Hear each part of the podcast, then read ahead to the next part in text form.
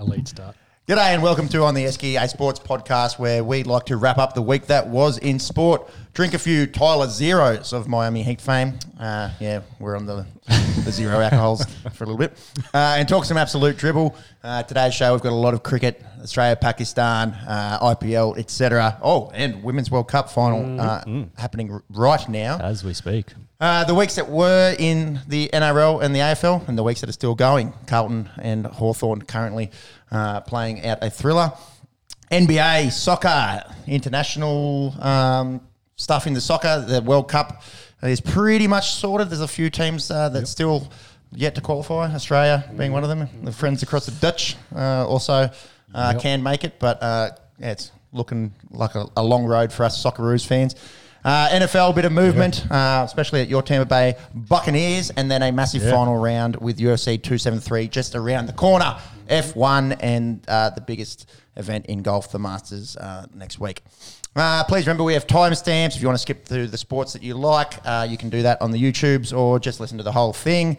Uh, chuck us a subscribe on the YouTubes or on the socials. Uh, on my left, I have Sean. Uh, we like to shout a beer here on the Esky to commend uh, good work, or in this case, uh, bravery. Um, Yes. Yeah, Sean, Yeah. who is your shadow beer for this week? Mine was Maxime Kaul. Uh, not little known. Uh, unfortunately, uh, kickboxing is not as prominent as boxing in the UFC is, as an example. Uh, but he is a former uh, kickboxing world champion. He did that in 2014 and won a bunch of other championships as well throughout his career. Uh, but unfortunately, he is Ukrainian and um, he had been in Ukraine as part of the effort to defend their country against the Russians and unfortunately lost his life during the week. Um, so I wanted to, I guess, shout out more the, the movement and the uh, defense and the, the, the family and all, all those involved in that process, just to keep shining a little bit of a light on it, especially from the sporting arena. Um, sad to lose lose a person like that, and also you know the amount of other Ukrainian sports, um, you know, men and women still still in the country. Retired tennis players, boxers, um, even current heavyweight champ is there as well. Yep. Uh, so yeah, it's a scary situation, and to see someone with a sporting background with a high profile get you know lose their life during the week, you kind of just knocks it home um, how serious the situation is over there. Um, so yeah, that was my shout of beer for the week. So Yeah, Vale, Maxim, Kagal. Uh, it does, yeah, hit home a little bit. Um, you know, obviously, you know, thinking of everyone involved, uh, but you know, we are a sports podcast, and we did uh, highlight a few weeks ago that you know all the, the boxing champions had, had stayed to defend their country. People that you know probably financially don't really need to be there. Um, just doing it out of complete bravery and patriotism. So, Vale, Maxim, Kagal. Uh, Monks, uh, your shout of beer for the week? Yeah, um, so moving over to America, I am shouting Bruce Arians a beer. Um, so this week he's come out, um, said that he's retiring from from head coaching for the Tampa Bay Buccaneers, uh, effective immediately. Uh, so we'll probably go into a little bit more of the details as we Yeah, hit the story NFL section. Yeah, but yeah, really just wanted to um, yeah shout a beer to Bruce Arians, and congratulate him on a very long and illustrious career in the NFL. Well done, Bruce Arians. And I'll be shouting um, Alyssa Healy uh, a beer, a massive 170 in a World Cup final off 138 balls, no, nonetheless, uh, 26 fours in that. Um, We will uh, uh, have a look at that as it unfolds. Uh, Australia made a mammoth 348, I think. highest Call- call- call highest score ever, I think, in in their game. So There you go. Um, so hopefully can, can defend that. Uh, England were one for not much last time we uh, looked. Well, the other men's Australian team did a very uh, good score during the week as well, and it didn't last. So, yeah, we'll have to see. We'll see what happens. Uh, I, I think uh, they should be right. Hopefully, that's not a massive jinx. Anyways, mop of the Huge week. Uh, we're just going to give it to the NRL for scheduling uh, what may have been the worst game in the NRL era on primetime TV Thursday night. Uh, a uh, Titans and Tigers. Uh, It, it probably speaks to the the time slot as well on Thursday night that they haven't been historically don't really get great games. But yeah, I don't know. this- about, I don't know about that. Yeah, I've, well, Friday is usually their pinnacle for prime time, and then they have, of course, the Saturday suite and the Sunday afternoon games. So I think Thursday will play second fiddle to, in my mind, to the Friday and the Saturday suite. But It doesn't matter. Uh, uh, Besides the point here, that uh, the Titans and Tigers played, like we just said, probably the worst game of uh, NRL rugby league uh, in this era. Uh, so Errors. It was 24 errors, so that's an error every three minutes and a bit. Yeah. and um, the poor Tigers um, got pipped right at the end. Uh, Didn't didn't score a didn't try. score a try. They scored, Just- scored for- six Yeah. points through three penalty goals. Which, ma- which, which made me th- funny about this was we saying it's the worst game in NRL era, Mm. but uh, it kind of read like a rugby union game to me. so I was like, mm, there's a bit of a comparison there. Shots fired. Shots Jeez, fired. yeah. We're only fi- five minutes in, and the, the poor ARU cops another another shellacking from from the Esky. That's it. I was going to say, how do you know, Sean? You can't even watch it on TV. Yeah, true, true. True, true that. Yeah. Any uh, I might be putting up mammoth scores, but no one's watching. anyways, uh, so that's the mop of the No, week. yeah. Um, and Port Tigers fans, uh, I do actually feel for Ti- them, Ti- Times uh, scored with two minutes to go, didn't they? Yeah, You something got like try? that. Yeah, Yep. to, to steal a uh, victory. Uh, they also uh, went down pretty narrowly the week before to the Warriors, uh, so they are 0 and 4 on the bottom of the NRL uh, ladder. Yes. Uh, The opposite of 0 and 4, not really. 3 and 0. Nah, nah, nah, nah, nah. Jesus Christ, they just got home the Blues by a point after being uh, five goals up at the half. Uh, two highly improved teams this year in Carlton and Hawthorn. We'll elaborate a little bit more on that when we get to the AFL. Let's get stuck into some cricket. Yes, kick us off, Peps. What we what we had? We had Australia Pakistan one day. Yeah, uh, the ODI uh, series, three games. Uh, so all of it um, unfolded this week. Um, Pakistan beating Australia for the, in an in an ODI series for the first time in 20 years, and it was their first home series win uh, against Australia since 1988. Uh, so before any of us old fucks were born. um, Mitch Marsh and Ashton Agar had to miss the series. Marsh with a hip flexor injury. Ashton Agar had the, the spicy flu. Spicy flu. Yep. Um, game one, geez, we got off to a good start, didn't we? Uh, seems like a long time ago. It was only five days ago, six days ago. Uh, Travis Head opening the batting, uh, hadn't uh, opened for a little while. Uh, what do you think of that? Well, uh, I was kind of questioning it at first, uh, not renowned as an opener, and then I thought, hang, hang on, he has scored runs here before, and it was that Australia day where him and um, Was- and Warner went absolutely mental uh, opening the batting um, four year, four years ago, I think, something like that. Was that one day or T Twenty? Because I know he's That was a one-dayer. Definitely, he's he's definitely put up some big scores um, in the T Twenty format, especially in the Big Bash. Yep. So I kind of showed. I guess it showed his point that he's definitely got the talent uh, to swing the bat around. Definitely, 101 off 72. He reached 100 before t- the 25 over mark, or around the, around about the 25 over mark. killing So, had he have not gotten out on 101, it could have been really rewriting some records. Uh, He- no- he- his partner though has been a bit of a struggle, but I think we'll talk about him. We'll at the get to him in just a second. Yeah. yeah, he had, a, he had a solid 30, 30 odd in that one, actually. Um, he, it was actually the eighth fastest uh, 100 by an Aussie ever Mm-hmm. in ODIs. Uh, number one uh, is Glenn Maxwell off about 51 balls. Uh, number two will surprise you. I don't think you're Mm. going to get it, so I'll just put you out of your misery. James Faulkner. James Faulkner has the second fastest 100 ever uh, out of an Aussie. And I, it was Where was against it batting? must have been middle. It must have been six or something. I don't know. Maybe look it up. It was against India. To save the game? In in India, 2013, 14, around about then. Um, yeah, the other guys on that list, Steve Smith's on there twice, uh, Gilchrist, uh, Hayden, uh, you know, guys that you'd expect um, to, to be scoring fast tons. Um, yeah, it, and like I said, Head could have scored a lot more. Australia could have scored a lot more in this one. Didn't actually matter in the end. Uh, seven for three, 113. Um, they, they was look they were looking down the barrel of about 400 uh, at one stage. Um, ben McDermott 55 and Cam Green chipping in as well. Uh, Pakistan, uh, despite uh, Imam ul Haq's best efforts, uh, were dismissed for 225. Uh, so ul Haq had 103, Babar Azam 57. So 160 runs uh, between those two, and uh, the rest of the team only managed uh, 65. Um, almighty collapse, Adam Zampa at the spearhead of that one, uh, four for 38. Uh, we'll get into game two. Do you have the uh, Jimmy Faulkner's? Yeah, Bangalore. I think so. Yeah. Yeah. Yeah. Uh, so he rounded out his first international tour of India, um, breaking uh, Matt Hayden's record for the fastest ODI century. Um, it's 57 deliveries. 57. Yeah. Yeah, right. 57 deliveries. So that so he held the record for a bit until Maxi must have broken it. Yeah. There you go. Crazy. Jimmy Faulkner. Jimmy. Jimmy, Jimmy. Pay him his money, PSL. hopefully, hopefully he got his cash.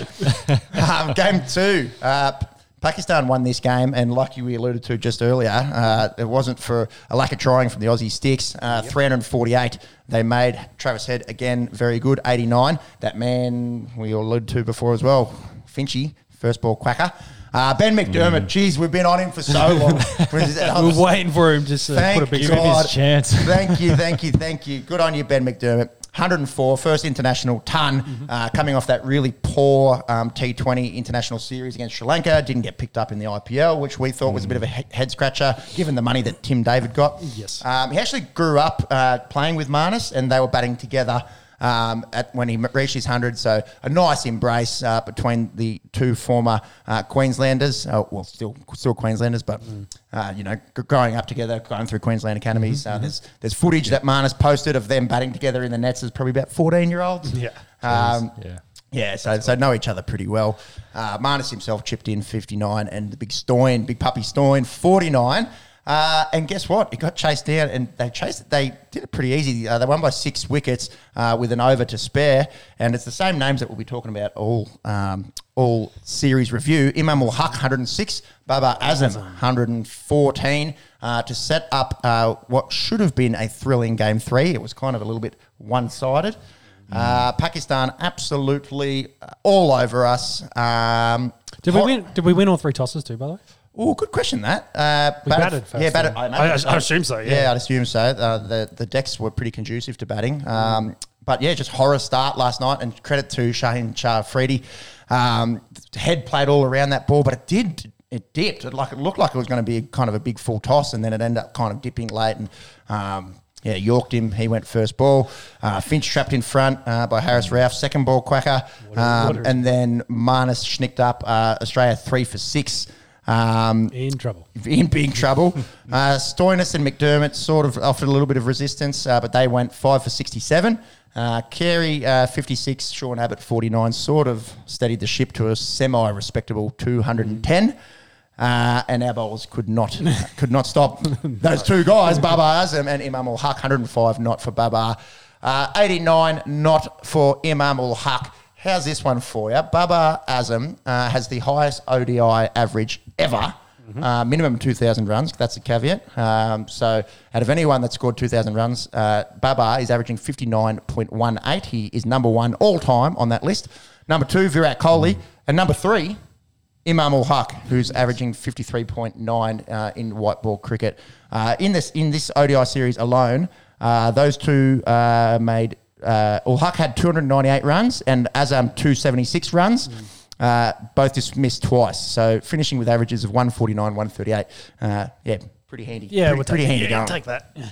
Um, we sort of spoke about it last week. Pakistan, we think they're back. Uh, they, they looked, uh, despite going down in, in the um, in the Test series one 0 uh, they they definitely held their own and looked really on top in in, in a few of those draws. Um, and obviously their white ball pro- prowess is. Um, is is uh, no surprise at all, um, and, and good on them for getting the series win. It's great, of course, to see them uh, playing at home as well. So, uh, yes, there is probably a little bit of the you know the hometown advantage. So it'd be great to see them on the road again. But they've been playing like that for years. So yeah, they've they've you know got that advantage and they're playing against one of the best teams in the world. Um, you know, trying to push themselves back into the oh the conversation of the you know the top four teams they they don't want to kind of be left out you know where South Africa was for a little while and they've kind of they've also starting to work their way back in the conversation and then the English England English working their way out of the conversation. yeah exactly so We'll get to um, we'll get to them in them just in a second. yeah so it's it's good definitely good to see especially in that part of the world um, I can't wait to see a Pakistan Indian tour um, uh, e- either way Mm, um, those those two going head to head um, going back and forth that I think that'd be excellent. Even uh, you know that first game of the T20 World Cup uh, when Pakistan upset India Yeah, um, and, and smashed them, but, by Yes. ten wickets, and just the the global f- you know hysteria Mm. around it. It's it's you know the Ashes is big. Don't get me wrong, uh, Mm. but but Pakistan and India is just it's next level. Uh, Aaron Finch, what's what what are we thinking here, lads? Uh, the form slump continues. Uh, he had those two ducks uh, and a thirty. Um, he didn't have a very good uh, big bash. Uh, his T20 international form has been pretty poor. Um, people do uh, kind of have short memories, I suppose. Uh, the the last sort of uh, we just hadn't played a- lot of ODI cricket. Yeah. Uh, last time that we were playing ODIs down under, um, Finch was batting really really well. He still has a a, a pretty. Uh, handy ODI record averages about 43. Uh, I think he's got 17 ODI tons off the top of my head. Uh, what do we think is uh, Cricket Australia's plan around Aaron Finch going forward? He is the captain um, of both one ball, uh, white ball sides. We've got the T20 World Cup coming up in October, November. Do they say, look, um, Finchy, you're our you're our leader till then, and then we'll reassess, or you know, is it is this the swan song for Aaron Finch? So, on his history, white ball form, you know, he had the poor uh, T20 uh, series in New Zealand that led into the World Cup, and his World Cup wasn't bad, but it wasn't amazing, and potentially maybe he was hidden a little bit with the other big names coming back into that squad, so it wasn't that big of an issue. Uh, but then in Pakistan, Pakistan essentially is the first white ball cricket to follow that um, afterwards. So, and yeah, his his form hasn't been great. He's old. It's probably not going to help his chances. He's 35. 35. So Yep. maybe, like you say, they give him the chance of the T20 World Cup, or you know, do they slide McDermott up up the list a little bit and then put in a, another bat that has been performing? Um, I've- I, I, I think. Well, I think I went hard after him after New Zealand, saying he needed something, and then he put together one good innings that probably saved him and let him run into the World Cup. And he didn't do huge, but he did enough. Um, long, long, long term, like uh, it's probably his last year, I'd say, in international cricket. Just purely at age and his form's probably starting to slip. They want to get the young guys into the white ball cricket. They've got heaps, you know, you know, Philippe and Inglis are kind of sitting there that need a bat. Um, so if Mc- McDermott slides up, maybe someone can come in. Uh, of course, you got to remember that that T20 World Cup team uh, probably will have other big names in it that also didn't play. Yeah, Warner, Warner. yeah. comes to mind. yeah. But again, similar similar age, uh, just yeah, hasn't been showing the form slump. Uh, Finchy, his last uh, 18 T20 internationals, he has 150 out of that. Um, And yeah, I've just got the graph up here. That, that people do forget how elite. He, Yeah, he he, like, his he, he, the- he made what T Twenty decade team um, for that. he's got a, he's got the highest score ever, I believe, in a in a T20 international. Um, So that, that run from you know when T Twenty essentially was created until twenty twenty was Mm. elite, and then post that, um, it just hasn't been the same. 172 he scored uh, against Zimbabwe. Uh, I do th- believe that is the highest T20 um, score ever. Do you guys know how he got out then? Hit wicket. Poor fellow on 172.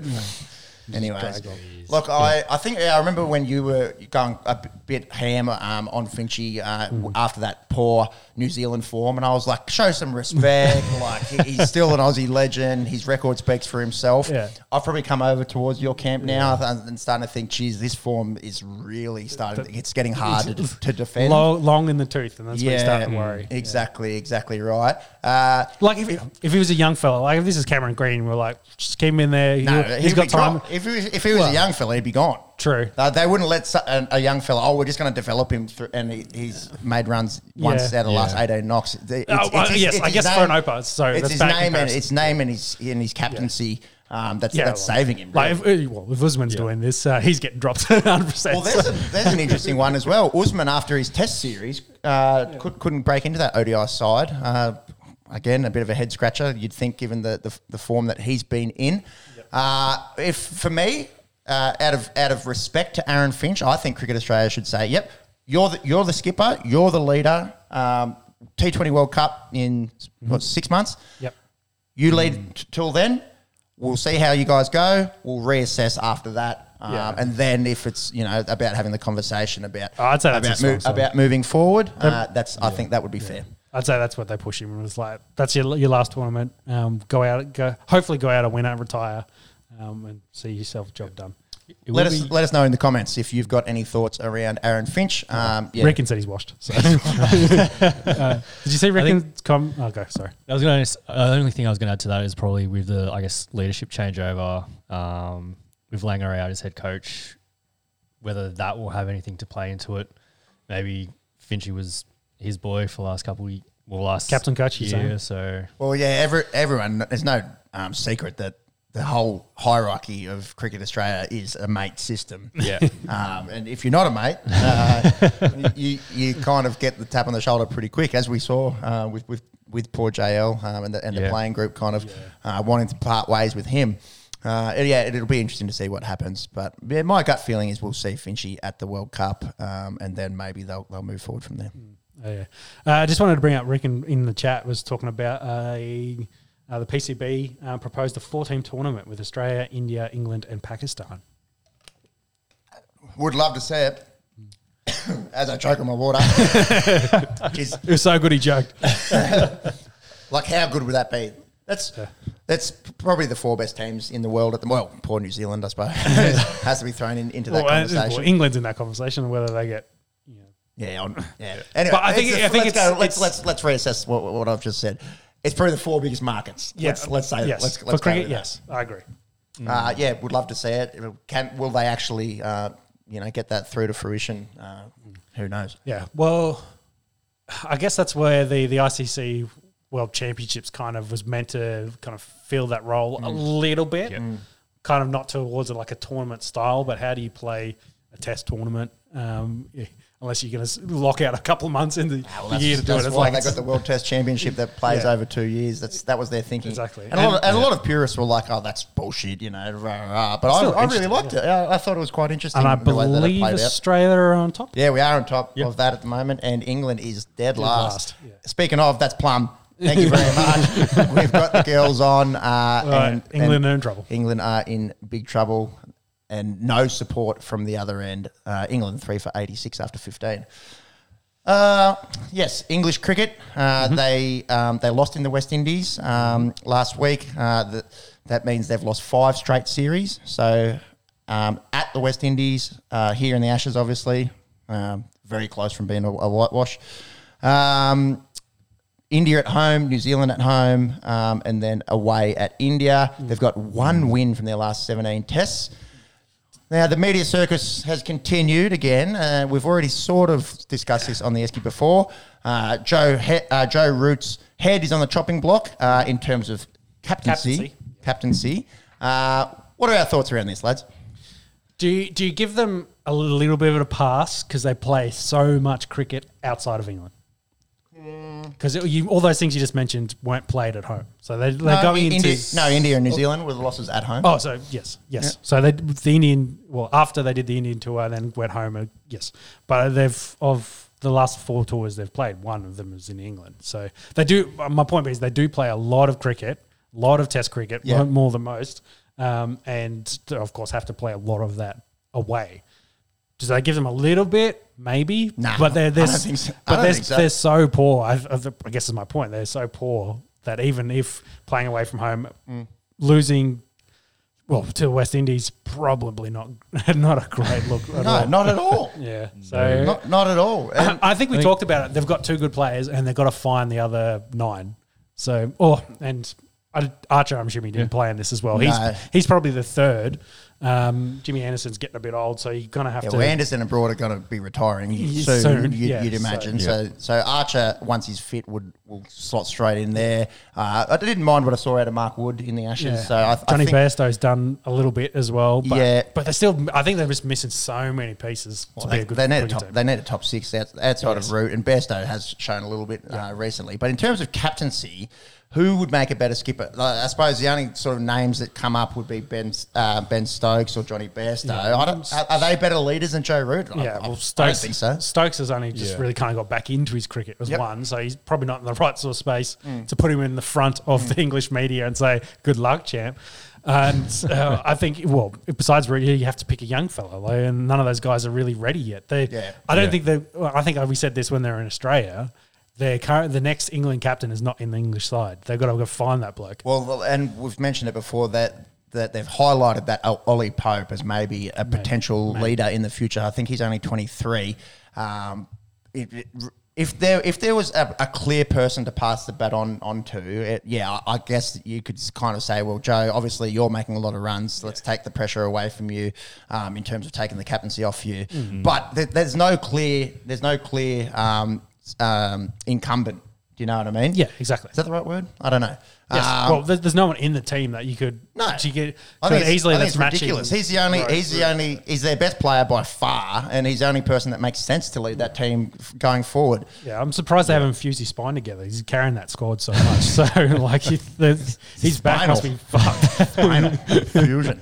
Yeah, maybe maybe Stokes in the future. Uh, I, I just I don't know, but like Stokes, he's so fiery, he loses his head. He's an excellent cricket player. Don't get me wrong, but uh, is he is he someone that you'd want to captain an Ashes series? Is he someone that you'd want to lead England to a World Cup? It worked for India, but I'd also say Yeah. that you know, different. Kohli also adds a bit. Yeah, of, adds a bit of something, something that. And again, I don't, I don't know what Ben Stokes' cricketing brain is, is like. You know, you, you don't really know how someone uh, would lead until they're given the opportunity uh, to do it. But uh, yeah, for me, there's no there's no clear person um, to to succeed Joe Root at the moment. So I think it's all nonsense and media beat up. Stick with And- the route until you can find a better option. You That's gotta, right. You got to build that squad. That's right. Start Yeah. there.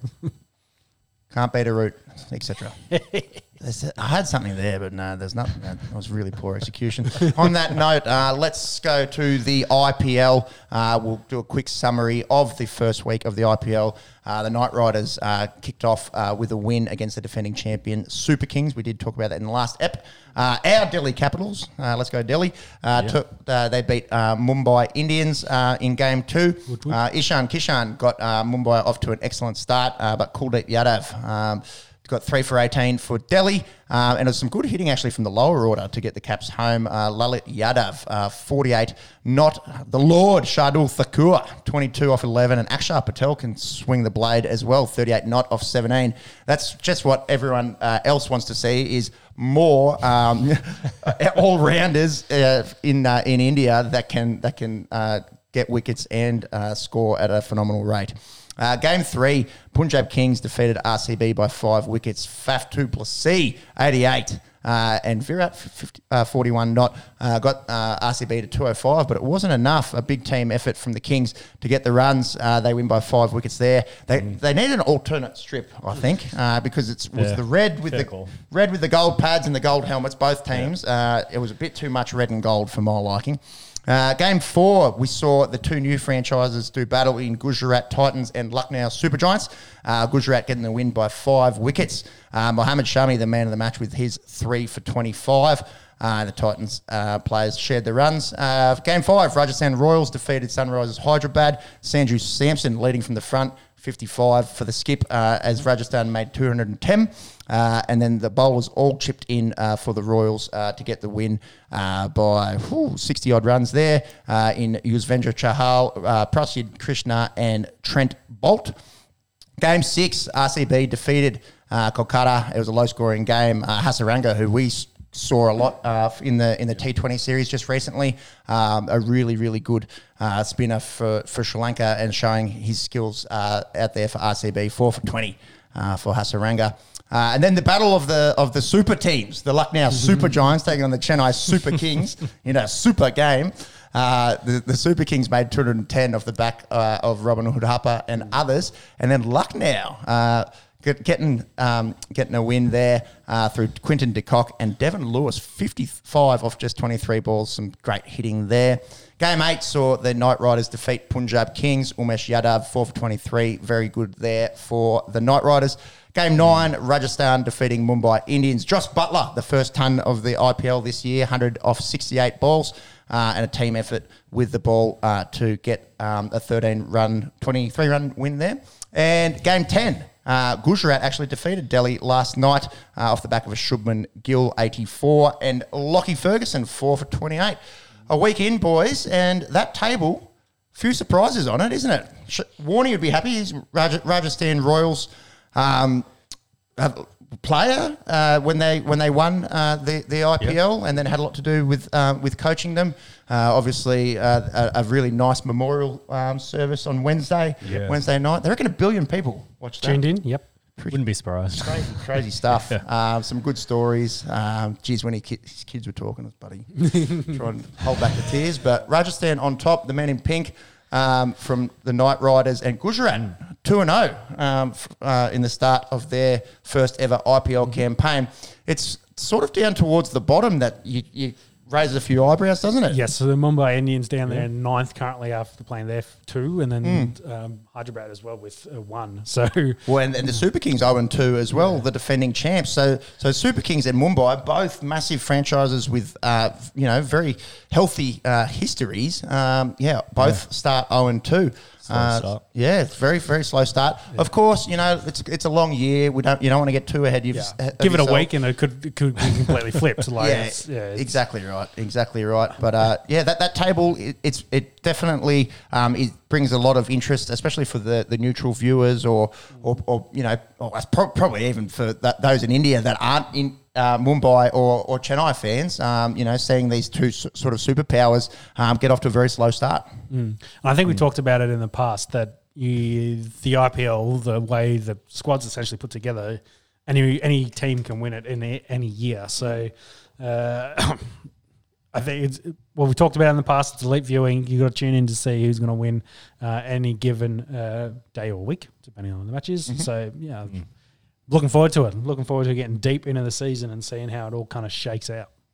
And thank you uh, there, Rickon, in the comments. Uh, Rahul Chahar currently uh, not playing uh, for the Super Kings. They spent big, big money on him. Um, so, uh, yeah, a lot will um, will depend on, on his return and um, and coming back to health. Um, yeah, the oh, yeah, run scorers. Yeah, if you wouldn't mind there, monks. Thank you. Ishan Kishan, 135 from his two knocks. Uh, this bloke is going to play a lot for India. We saw um, how good he was last year in the IPL, um, and he's also uh, gotten his Indian um, white ball um, cap uh, in the last 12 months. Uh, expect to him. Pl- expect for him to play a lot going forward. Can you chase up his age? I think he's 23 or 24 off the top of my head. Uh, so he is very young. Uh, Josh, Jos Buttler, uh, we spoke about the ton. Equal. Uh, yeah, 135 equal through two games. Dre Russ went absolutely nuts the other night uh, for Kolkata, uh, 95, um, including that 70 knot. And uh, and Faf and Sanju Samson uh, round out the top five there for run scorers. Uh, Ishan Kishan, 23. Yeah, 23. Turning 24 in a month or in a couple months. So he literally could have a 10 year career for India ahead of uh, ahead of him. Easy. Yeah, great. Yeah, more Indians that are really good at cricket. Yay. um, Umesh Yadav, uh, eight wickets at 7.3 uh, through his thre- first three. Uh, really good start. Yuzvendra Chahal, uh, Mohammed Shami, Tim Southey, and Wanindu Hasaranga all have five. Uh, that's the top five bowlers through week one. Yeah. Serious question for you. You're talking about the the rise of, uh, say, this the all rounder from India. Can you ever see a time, and it hasn't happened in uh, in the last uh, you know, 50 plus years of cricket? So um, this is why I say it's a stupid question. Can you see that the the build of more all rounders in the middle and less specialists, as in you have your your specialist top two batsmen and your specialist top two bowlers, as an example, and then the rest are just made up of guys that can do both? Not a stupid question because I just said Rahul Chahar when it's Deepak Chahar that they're, they're missing. So not, not stupid at all. Uh, no, no, you you are seeing it, and this is going to be a, a bit of a stretch for our Indian listeners. But, But- we've, we've seen we've seen rugby league over here develop into everyone becoming this prototype player, where you have less sort of specialists and more guys that are able to do a bit of a bit Well, of we, everything. we, we definitely talk about Cameron Green and Ben Stokes and that kind of model. of- Can you And- can you see it instead of, instead of having one of those guys in your squad, you're looking to have six. Well, that, well, that's the influence of T Twenty, isn't Yeah. it? That you want your guys that are coming in at seven, eight, nine Still to, be to able be to able to, hit. ba- and yeah, and and not and yeah, not like it's just about pure hitting, isn't it? You don't need them to go out there and build innings. Like, it, like you want them to go out Well- there and be able to strike at 180 and, Yeah. win, and win your games. Are we seeing that reflection maybe already in say the one day game, where it's like 300's not is like a par, and you really got to hit 350, 400 to be a good score. Definitely, we've said. What about um, game two the other night, Australia Pakistan, 348. Yep, you know, I went to bed. Uh, yep, we, we, we, series, series done. Two ni- two nil. We'll have a dead rubber, and then I woke up and went, "What the hell? What the hell?" Pakistan literally, yeah, Cruised cru- cruised to a to a six wicket uh, win, chasing 350. It's definitely the influence of It- T20. Yeah, it might be like for, for Test cricket, it's probably a very long kind of change because you, you just don't score runs in that kind of rate. So you might, you probably push yourself to have more specialists, but then Then again, if you've got six guys like Ben Stokes, why wouldn't you pick all six? He's like, hey, I've, we want them to be able to bat, and we've got options for bowling. If we're going to have to bowl for two days, I'd rather have six of them than, than one. Yeah, it's interesting. Yeah, I, I don't think we're, we're quite seeing it carry through to Test cricket because t- yeah, not at all. there's no there's no ch- sort of yeah, it's a, it's a different game when, when you've got time. But de- definitely Yeah. we've seen um, one day cricket change phenomenally uh, in the last ten years uh, with the advent of uh, of T20 and the influence of it. Well, I suppose even to that as well. Like we just saw this Australian Pakistan uh, series over uh, in Pakistan. Like it was hard to get batters out. Like you still need to have elite bowlers that That's maybe also true. specialize in also true. How in many bowling. How, how many wickets did we take? Oh, it was fuck all. Well, actually, we bowled them. We bowled them out in the first one, which which- so we got ten there. Um, but then in the other two, we took We took one in the third. We took one and four. So I think we took fifteen in Yeah. three games, and and in the last two we took five. And, Yeah. yeah. So it. yeah, it's it's a, it's an interesting one, isn't it? The the influence that T Twenty. Um, has had over over one day cricket. Well, yeah, big big scores, sixes, fours. That's what gets the crowds in. So, yeah, I guess uh, that's probably Yeah. that's probably what keeps the mystique of Test cricket is it is It's a different game. yeah, yeah, Yeah. You, you're trying you're trying to put more emphasis on on the bowling uh, as well. So, um, yeah, I just thought it was an interesting thought to throw out there. Especially, Uh, especially considering India could potentially be picking ten all rounders on us in the not too distant future. Yeah. I, was just Yeah. like, I thought I'd I thought I'd ask. Uh, Rickon, no, we have not got our DC jersey just yet. Uh, so, Hashtag sad. yeah, very sad. We'll, we'll be hitting them up next time we talk to them, uh, saying, Yeah. you know, must be lost in the invite. Uh, uh, the, the invite must be lost in the mail, you know. That's it. Something, something was there.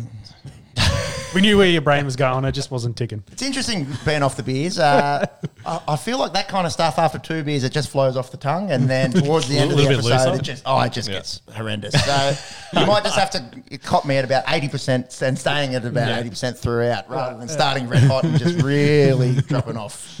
Yeah, the F one comes around and absolute dribble. Uh, Shield final down under. Uh, WA taking on the Vix. That is currently live. Can uh, we uh, leave the Women's World Cup here for a second and uh, see how that's going? Uh, WA got sent in by the Vix um, at the WACA. And from what I last saw, WA were quite on top with um, their big first score, and then also, uh, yeah, well, they started well getting out some of the other guys, but yeah. Yeah, 386 for WA off the back of uh, Cam Bancroft, 141. Uh, could have been a lot more. Bancroft and Whiteman uh, looking really good at the top of the order. Will Sutherland, 5 for 79. White, Whiteman does have another Uh, ton. So. for, for WA. Uh, and then the Vix went out there, made 306, so 80 runs short with uh, Pete Handscomb. Uh, old footbrush, uh, played a lot for Australia, 80 runs. Um, and Will Pucovski, good to see him amongst the runs, 59. WA currently batting 5 for 196, so 196 plus 80. Quick mass, 276 is the lead. Uh, and S- Sam Whiteman has a ton, so uh, an elite elite uh, Shield final from him. Uh, what day are we up to? Fourth? yeah, they'll play fi- they and they'll play five because it's the it's the final. because it's the final. So WA right on top here. Uh, how much would you want? What do you want? What, what are they in front? They're 280 in front? Or we just did- under? We just did the quick maths, dude. Two seventy. oh, you must have been looking at something. Yeah, I was just reading the chat. Yes. I was just doing the quick maths myself after ignoring you two. Uh, it's 70. I, day again, three, uh, 350. Uh, that's my. That's always my go-to at the end. 350. Yeah. They, they are a couple hours behind uh, in WA, so Oh, still, I was so- try- that was Still what I was some trying to time. still plenty of time this afternoon. Uh, so So yeah, are, they, are they in the middle session? They got a session. yeah, it to should go? be the middle middle session now. Uh, Yeah, 350 is probably doable. Would, would, would you? You want to have a bowl of them tonight? Yeah, yeah, Yeah. 10 over. And actually, can you look at the table? Who finished on top out of these two? Because they might be able to play for a draw, and whoever wins, whoever was on top, I I think gets the the shield. I'm pretty sure that's how that works. Elite coverage here of the Sheffield Shield, something that we wanted to stay committed to following. And it's pretty again like rugby union. Kind of, you've really got to. Um, be a, be a fan of the sport and to, to stay on top of it. I did see some footage there of some crowd as well, which is good to see. Yeah, So little- yeah. some people at a shield game. Fuck yeah, good stuff. Um, WA finished on top. Yeah, Uh, so I yeah. believe that they can play this uh, more conservatively. I think it's like like the UFC, man. You got to beat the champ to be the champ. They've got four rounds in. They're, That's just, it. they're going to coast the last one. um, okay, Pete Nevill. Pete Nevill. Uh, he retired uh, most games ever as New South Wales skipper, which I found quite surprising uh, given the illustrious um, history of, of New South Wales in state cricket. I think he captained 40 odd um, Shield games. Uh, played, I think he played 19 tests for Australia. Uh, so wishing him all the best uh, through his retirement. You got any tidbits there for us, monks? How old is he for, for starters? He's, not, he's not that old, is he? 36. Oh yeah, yeah. That's that's Yeah, good. That's he good doesn't there. look 36 though. No, he does. He's got, he's So that, he's got he's got like a bit of baby face, which He kind does, of yeah. You're just like, what? What? He's retiring, and then you realize, oh wait, he's 36. Yeah, he's- that's good. That's what you want when you're 36. yeah. Yeah. Right. Well, Pepe got the, the clean shaven face today. I don't like it because I feel like I look very, very young in it. But maybe it's it's something to, to not complain too much about it. Um, yeah, the baby face, etc. Any um, Um, any yarn there? What? Uh, he, how many? Play, he's played 17 tests for Australia. 70 didn't he? tests. Um, got three fifties, no centuries. Yeah, he never made a ton. That's right. never right. made a ton. Yeah. Um, top scored sixty six. Um, And what about first class? first class. Uh, 125 first class games, made 10 tons, 33 50s. Top score was 235. Average 36. Is that what I can 36? Yep, yeah, 30, almost 37. Yeah. Very good, Peter Nevill. Wishing you all the best for your retirement. Um, and currently, uh, the Aussie girls well on top in the World Cup final. Uh, we'll keep an eye on that as it unfolds. It looks like they're picking the pace up a little bit in this in this cricket match too. Now that he's got his hundred. Yeah, yeah. License, license. You've just been down the DMV. They have printed you a license. Thank you, Paddy and Selma. All right, NRL round four. Um, what's the time? We, sh- we should have that afternoon game. Uh, Kick off, Yeah, yes. Storm and Bulldogs. Yep. Jeez, there's always a bit of sport going on, isn't it? Uh, The let's go. return of Addo Carr. Yes, yes. Addo Carr going up against his um, old teammates in the Melbourne Storm.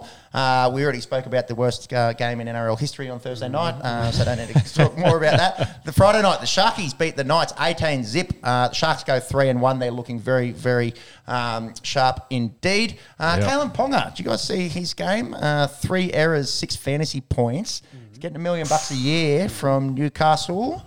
They pay a little bit overs for him, or does that sort of come down to the guys around him? Well, we've talked about the spine, so there's probably a little bit there. He needs he needs opportunity. Yep. Uh, James, can you chase the story on Ponga and Wayne Bennett? Um, Yeah, I heard about it during the week. Because you mentioned he's um, on the money. I'm just not sure how long his contract is because it sounds like the Dolphins and Wayne are sniffing, Mm. and Andrew Johns uh, basically was um, having a sook about it. Um, Okay. Because How much longer is his con- is his contract?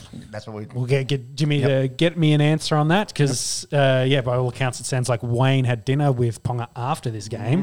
So Whining I, and dining Wayne Bennett. I wonder if maybe some of that was playing on his mind a little bit because the Dolphins are definitely looking for experience in their uh, spine because they still need experienced halves. They've got a uh, utility that could potentially play hooker, but they want an actual hooker, and of course they still need a fullback. They do have a Sacco coming across, Yep. um, but. Uh, Ponga is definitely a, a first choice fullback, or potentially maybe a six. What about Um, Munster? Do you reckon they get Ponga and Munster?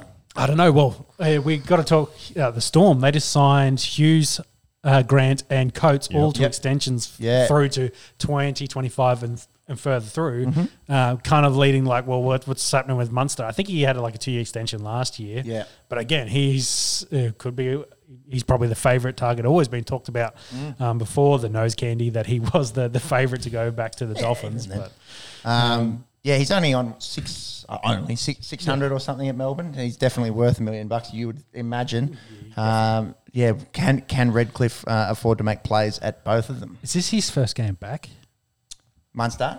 Did, did he have a two game ban? No, he played last week. He did play last week. Yeah, Okay. yeah. I was just trying to remember what his ban was for again the nose candy. Yeah, no, I'm, I'm pretty sure he, it's his second game back. Second game back. Um, Jahrome Hughes. Uh, I was having a chat last night uh, with a few of the lads. Uh, is he the second best halfback in the NRL behind Nathan Cleary? Yeah, you probably say so. DCE probably would have, uh, Well- have something else to say about that. well, but- you have to talk about DCE and what he did with um, uh, not not this week where they they creamed uh, the Raiders last Mm. week, kicking that field goal to get the get the win, just ice in his veins. It's What, like- as a wobbly old It was wobbly, yeah, but field goal, wasn't it? to, to get him back in that game to win it as well. So yeah, he's he's def he's what is he? He's he's the most he's the most consistent of the halfbacks in the league, but he just doesn't have the ceiling that you'd say Hughes and uh, Cleary does. He, he's he's he's that second second fiddle, you know, tier. Interesting. Interesting that you reckon consistent. Because I would, I would say Hughes is more consistent than DCE, but doesn't have the ceiling that DCE has. That that would be my take on it. Like you see DCE last night, like absolutely running the show, elite kicking game, led from the front.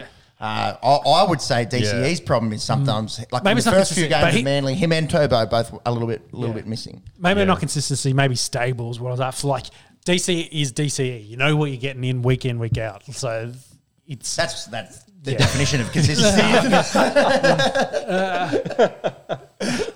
yeah yeah yes. Uh, I'm, uh, I guess I'm just, I think it's the what I'm- consistency in his inconsistency. no, no. What I'm trying to what I'm trying to get at He's is established. Is what He's I established. yeah, he, DCE is DCE. Whereas Hugh, Hughes and Cleary both have probably a little bit extra that they could add to their game. They can still improve. They are still younger, They- and they potentially have maybe a little bit of an extra X factor that they can nick into. Whereas DCE is just Okay. he. He's the game manager. He's, Yeah. he's DC. Yeah. he is that. and Um, he's not going to get better at this stage of Yeah. his career. Yeah, He's not Where- changing his game. Whereas No, the exactly. other two, uh, you'd imagine, could um, get better and better. Yes. We got there in the end. Yeah. he speak a good English.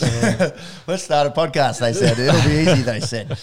Um, Sharks Knights. So Sharks go to three and one. Uh, Panthers. Look, look real hot. as well. Panthers four and zero, uh, winning the grand final rematch. That man that we're just talking about, Nathan Cleary, Mm-hmm. back. Sean O'Sullivan, I thought maybe a little bit unlucky to go back to the Reggies uh, after playing really well through the first three weeks, but there's, there's going to be a good chat about uh, where he ends up because he needs a first grade gig. yeah, Um, there's, 'cause there's, be a few teams interested. there's been in the chat about uh, Luke Brooks and uh, fuck, I forgot. There was one of the Bulldogs halfbacks, the one that's not playing.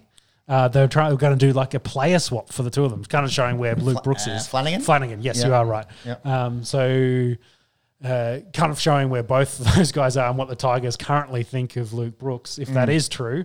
Um, but it's yeah, well, I think if if Sean Sullivan's available, I think either one of those clubs would would, would love to have him. Mm. Um, It's interesting, isn't it, when when guys p- play halfback and they're so good somewhere, and then they go to a different system and they've just stunk it up, which is essentially what happened with, with Cole Flanagan when he was at the Roosters. Was uh, had an unbelievable year, but yeah, they, but, you know, it's, Well- it's the system. It's the system. well, you think the thing of the Roosters at the moment uh, with Sammy Walker, he's. I think they're playing two halfbacks, and they've kind of lost their mojo completely with um, uh, uh, Cleary, co- not yeah, Cleary coming back into it. Keary. Keary, fuck.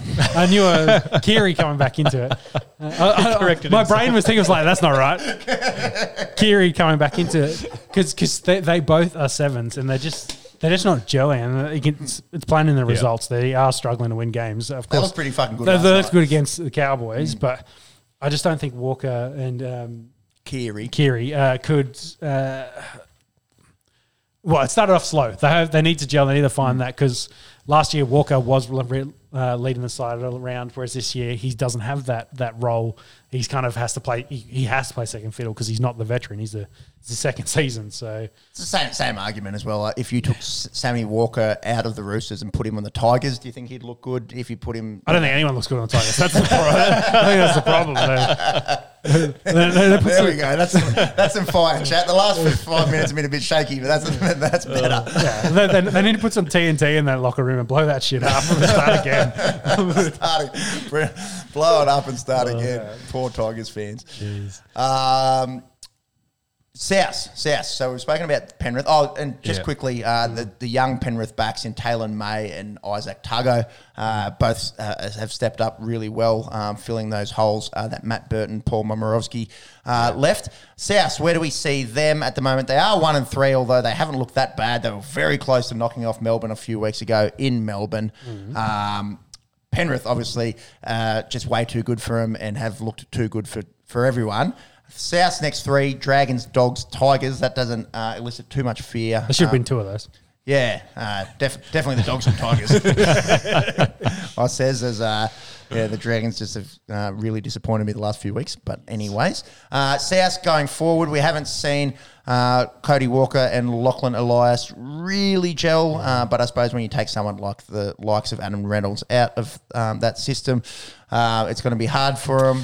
Uh, Latrell, again, you know, we're talking about consistency, uh, is just, yeah, he's, he's absolute fire some, some nights and then just a little bit quiet by his lofty standards some nights. So back back on Tigers, like Tigers had Latrell signed and sealed. He was going to sign and then he backflipped.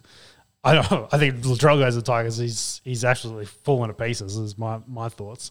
Um, but that's probably more a Tigers problem than a Latrell problem. Fuck no. yeah, uh, but I think without Reynolds and without Wayne, to me, potentially we were a bit overs on where the South would finish. Where do we have him? We all had him sort of in around four, fifth- four and fifth, five. yeah. I, I'm- I think they're a middle of the table team, probably around more around that eight spot. Probably switch them to the Sharks. That's my thoughts. Yeah, okay. yeah, yeah, because we, That's- we all that's had shout. we all had Cronulla sort of six, seven, eight, and Yep. we had um, we had the uh, South a little bit higher. Yeah, Mm. so uh, through through four rounds of footy, I think that's a pretty reasonable statement just there. I wouldn't They're not like- shaking. They're not scaring anyone at the moment. No, but y- yeah, I, I also wouldn't rule them out. Um, they, they got talent. Like I agree, they're, they're Definitely, talented, and their, pa- their pack's good. Cameron Murray uh, is is absolutely elite. Uh, we saw a really good game out of Damien Cook uh, on Friday night. Um, yeah, I they, I think they are just that touch below. Um, yeah, where everyone had them preseason. Warriors beat the Broncos. Broncos started 2 and 0. They are now 2 and 2. Back to back wins for the Warriors. Shaun Johnson was back. Uh, they do have a good pack um, in Addin Fonua Blake, Matt Lodge, Jazz Tevaga, and the like. You see Tom Flegler? got, got reported three times in the first 20 minutes. It's his first game back as well. then sent to the bin, then reported again. So Jeez. he's got he's got four charges to face at the at the judiciary. Uh, Kevy wasn't too happy in the press conference, uh, uh, so I can imagine uh, Tom Flegler's got some time on the sidelines ahead. Uh, Adam Reynolds did get his first try as a Bronco, and I know Yep. I sound like a broken record, but Payne Haas is the best prop in rugby league. 72 minutes out of the big fella, 45 tackles, 176 run meters, and six tackle busts. Uh, fantasy god. Um, everyone Yep. chucking the, the skipper on him uh, in that game. So all chat all week has been: Do you pay him a million dollars a year? Is it? Do you give Oh. him the, the other Jason deal, where middle ten years, or yeah, do you? so that's the that's the thing. I think at the moment he probably is worth a million dollars a year. I wouldn't give. I, I think ten year deals are stupid. I think seven year deals, Mm. deals are stupid. Um, the- You know the bloke's young. It's a it's a tough tough sport. We've seen how injuries can can um, affect someone's career. I, Yep. I think at the moment he probably is worth a million bucks, and that's a massive thing for a So- for, for a prop to be worth a million dollars. He's just head and shoulders above any other prop forward in the Yeah, game. he, he by- plays. by a eight- he long plays way. eighty. He ball plays like it's it's Yeah, crazy. he's fit. Like they say, he wins like the time trials and shit. Yeah. He's fucking 118 kilos. Yeah. Like what? How does that work?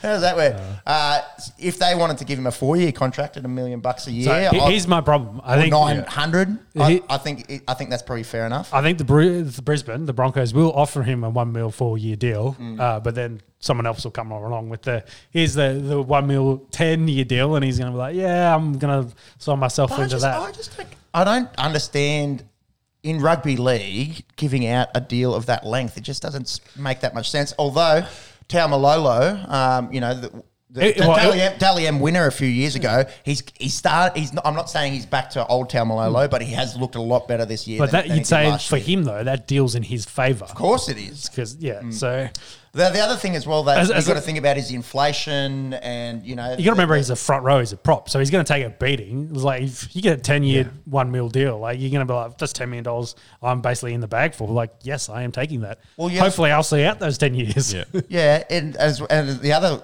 um, thing is maybe the, the thinking behind the clubs is well, in ten years' time, what's the salary cap going to be? Uh, uh, it, Well, will- t- will- the TV will- deals change will- every three to four years. Exactly, so that, it should new, new increase. TV, TV deals in the next ten years. Will we see uh, a rugby league player earn one point eight in a year or two million? Two mil, two yeah. million in a year. What's the next That's that's not unconceivable either. So maybe that's that's the thinking behind it. Uh, but no, I'm not a fan of a ten year deal. Um, I am a fan of Payne Haas. yes. Albert, Uh, Albert Kelly, is this con- yeah, can not conf- a non-contact injury pushing off from the foot, so all likelihood it's Achilles. I don't know if it's Achilles. The I'd love to see the footage again. It, I, it could be Lisfranc, which is just as bad as um, the Achilles in the midfoot. There ended Dane Swan's career um, in the in the AFL. It's not good, whatever it is. Non non contact injury. Um, he he went down uh, very quickly. Uh, so so yeah, He's going to miss a significant amount of game time either way, either way. uh, which probably means mm, either Gamble or Billy Walters probably gi- gi- coach's son will get a gig in there at well, six. Billy. Billy has been playing a bit um, already off the bench. So he, but as a hooker, so yeah. So does he? shout out, shout out the NRL. NRL physio. What have they got there? A, just scroll up a little bit. Uh, mechanism usually bring concern for Achilles calf injury, but here seems more foot, which is less common. Possible f- foot fracture after load build up over So time. he pushes off the left to make that and just basically pulls out lane. You know, he's put point on the bottom, so you might be a spot on there with the old Lisfranc. Yeah, it didn't look good. No, he's, he's definitely definitely hurt. So Things with, with, with Achilles, if they rupture, you know straight away. Like it's like an Yeah. there's an audible snap. The calf actually s- like yeah, rolls, well, look, he points to the middle of his foot bit. there. the, so the trainer's pointing at the foot. yeah, Um, We- anyways, it, we'll, we'll know, I suppose, in the next few days um, after he has some scans. Hopefully, it's not Lisfranc because they are a real. And I think pain they in the lost arse Keith to, to Harrington as well um, in this game too. So Brisbane, they're in all sorts. Aren't they? Yeah, after after such a good, promising start, um, And the Warriors, th- are the opposite. good pack. Get Shaun Johnson back. They got Yep. a half back there. Maybe we were too harsh on him. Well, I think I, I think I had him fifteenth. I think in our We- we- preseason, I think we all had him low, and I think uh, no one had him above fourteen. I don't Uh, think. with Shaun Johnson back there, uh, brings Walsh, Reece Walsh, in back into the He, game. was- a he was very He good. was good. Yeah, he was so, very good. Yep. um, quality ball uh, definitely will help um, their their their likes, and especially building off that big pack. They can definitely challenge some teams. We'll have to see. We'll have to see. Catch Raiders last night. Uh, I watched the first half and I didn't watch the second. Yeah, probably, probably, probably, That's probably a good idea. Probably Yeah. a good thing. Uh, we, we spoke earlier about DCE, how good he was. Tommy Turbo looked like 2021 Turbo, 289 run meters. Every- every time he touched the ball, seven tackle was- busts, meat pie at the end, and it was a Line break after It was a break. Tommy Turbo meat pie where it was just give him the ball, he beat three defenders and bust bust over. Um, good signs for Manly fans because definitely the first few weeks, uh, much like last year, uh, very lackluster. Similar start to last year. Yeah. Um, Ricky praised um, DCE's performance by shouting out um, Bob Fulton, Bozo, who, who passed away um, recently. Um, he had a lot to do in retaining DCE. He, he had sort of rumours were he had put pen to, to paper with that um, Gold Coast Titans deal, and then Bozo was, you know, did everything he could to, to retain DCE. And um, and yeah, uh, Ricky gave a, a shout out to, to both of them. Uh, Manly, Probably had to because they got pantsed otherwise. yeah, they, they were just all over the place. Um, it's it, it would be hard being a Raiders fan. Um, we talk about consistency or, or lack thereof. That awesome um, comeback last week against the against the Titans after starting starting twenty two nil down. They did the reverse fader and and, and came back. I'm, I'm not sure what they're missing at the moment because uh, I think you know Jack's doing everything he possibly can. He was good last night. He was Yeah, like, again, yep. yes, he was he was good last night, and uh, he's still doing what he needs to do. It's just I don't know. They they turn the ball over a heap again, which doesn't help. Mm-hmm. Um, the, the errors and the turnovers. Uh, got they only had one more penalty than Manly, so I don't think that's the difference can't, there. can't blame the refs when you lose by three Yeah. tries. No, not at all. But I mean, like possession, turnover. They did have, uh, you know, less of the possession, but still, Mm. I don't know what they're missing. Something. Whether oh, here's my thought: they're missing X factor out of the back. Xavier Savage. Need the savage. Get the savage in there. I just don't, know, still- I I just don't don't know where you put him because Yeah. Valamai and Timoko have been very good in, in the I in definitely centres. agree. Got to play Rapana on the wing, and Cotric, you play him the other wing. Here's how you can do it.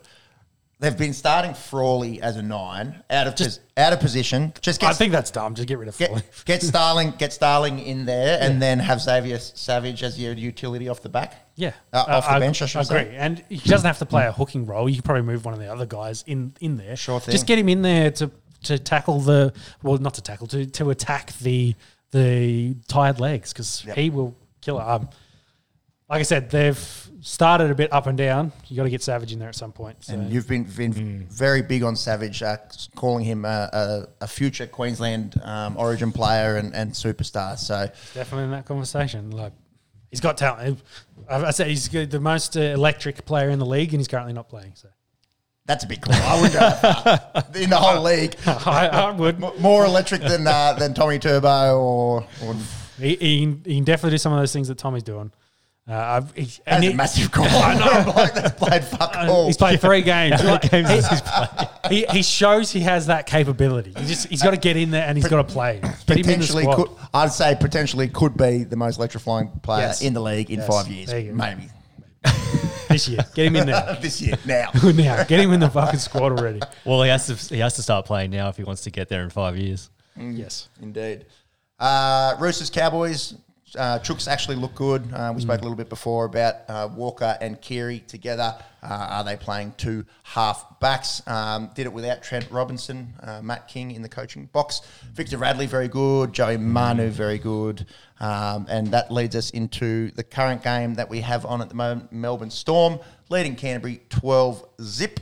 Uh, we already spoke about um, Melbourne re signing Xavier Coates, Harry Grant, and Jahrome Hughes. You correct. Um, and Good, all good money for him as well. So Yeah, yep. got re- got rewarded. Definitely It was like- interesting they extended Coates. He's been there. They were like he Yeah, just got a only just got contract. there. Yeah. They must like. They must really like what he brings. Yeah. Well, he did. He did this before. Oh, he didn't get that one. He got the last one. They did a dropout, and he um, jumped up and caught it. Got the turnover there. So Melbourne playing, doing Melbourne things, playing mind games, trying to get you know get the dropouts back and uh, get the ball back. They they scored their second try was a bit of a, a nothing. Got lucky with the bounce of the ball from a kick in. Uh, I think the front row, the big fella got over uh, for his first try. I'd say this year. Um, but yeah, Bulldogs dropping the ball a lot. Melbourne doing the same. It's been a bit of a scrappy game so far. Looks a bit wet and windy down there, doesn't it? Munster, of course, they're playing. I think um, uh, Flanagan was playing as well. So. No, it's Brandon Wakeham, I believe, is playing seven.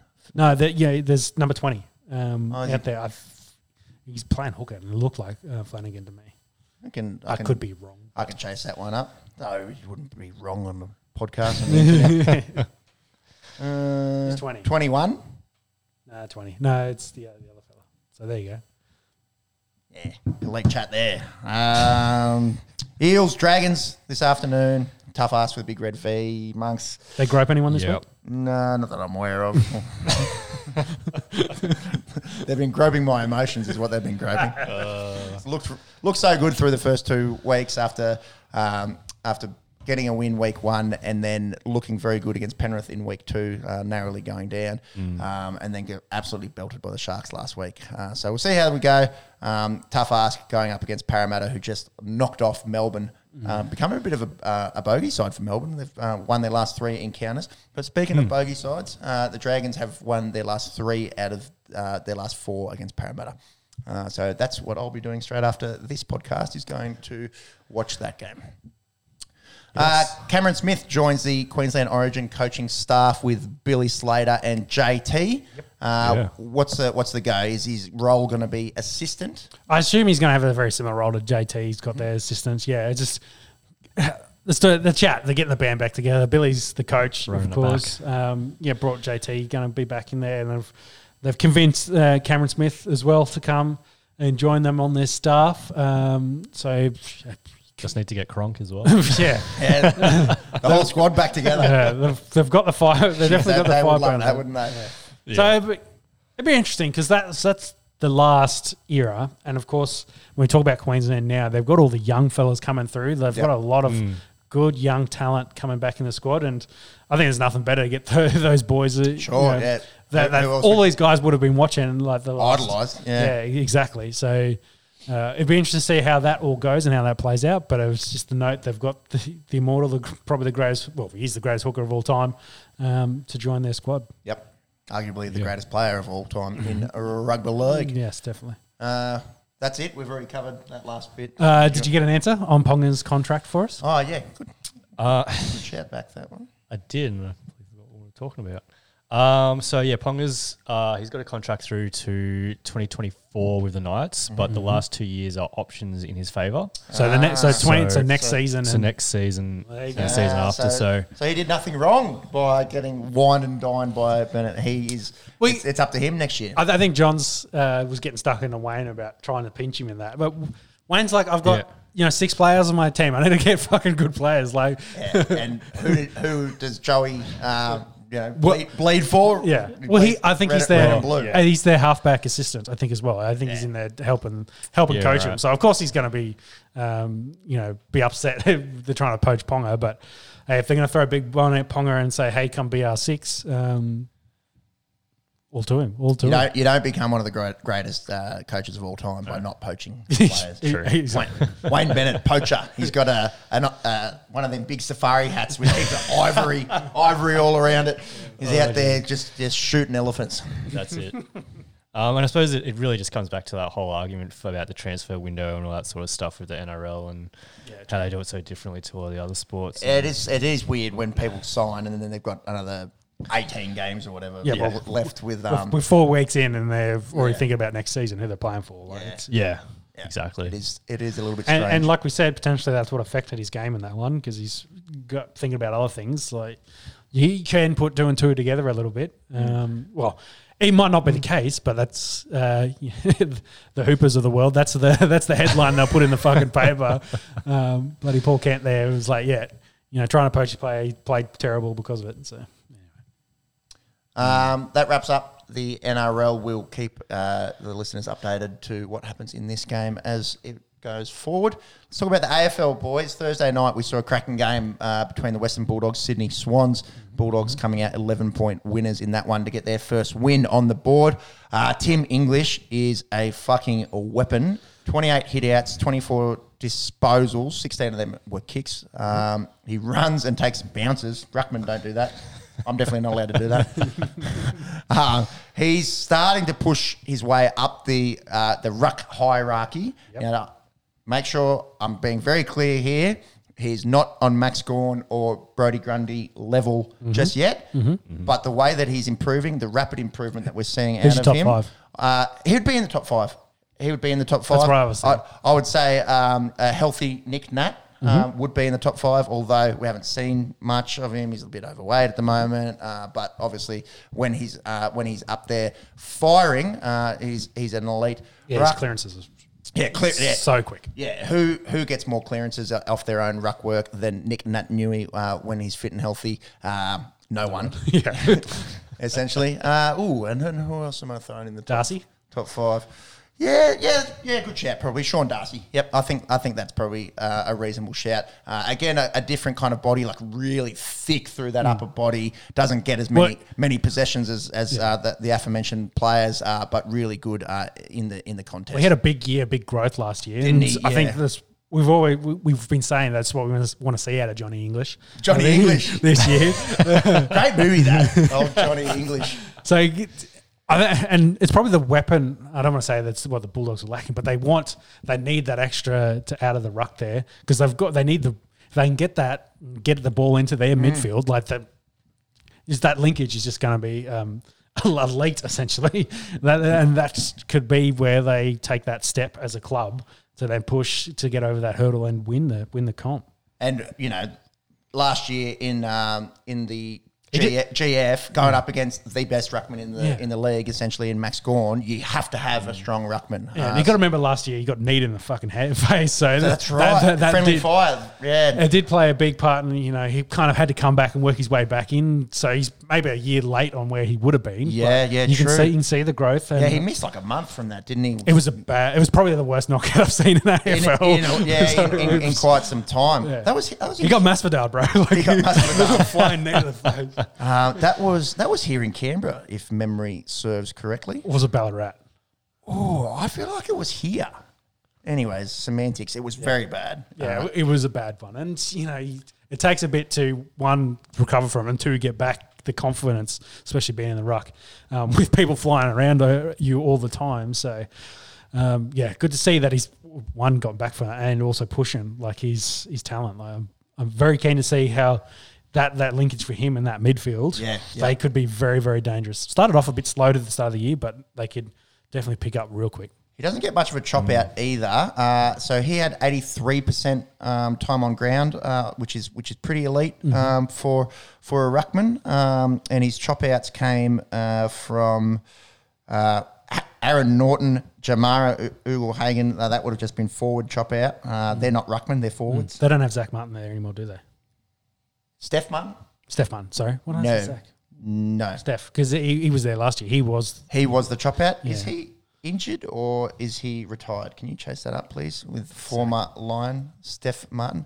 Zach Martin is Dallas Cowboys. Yeah, Dallas Cowboys. Cowboys center. uh, too many sports, too many players. Yeah, it's hard. It is. I, I, I'll, ha- I'll back in there. Sometimes I do it uh, myself. Well, you, did- you did it a minute ago in the IPL, but anyway. that's right. That's right. Deepak and uh, and uh, At least that was the same Chahar. sport. I've gone, you know, complete, well, different football altogether. Anyway, Um, yeah, Steph, that was, was Whilst you chase up Steph, we'll uh, go through to Demons Bombers. Demons go 3 and 0, Bombers 0 and 3. Um, Angus Brayshaw, elite. He took 20 marks Friday night. Uh, I was trying to find out the most. It's actually a fair bit more. I think it was like 29 someone's taken in a game, which is absurd. Um, it clashed with the showdown on a Friday night, uh, which I wasn't a fan of at all. Um, but we did, uh, we got to see the best bit of the showdown, which was the finish. Um, Port uh, were were looking pretty good, and then the Crom just just fought back really well in the fourth quarter.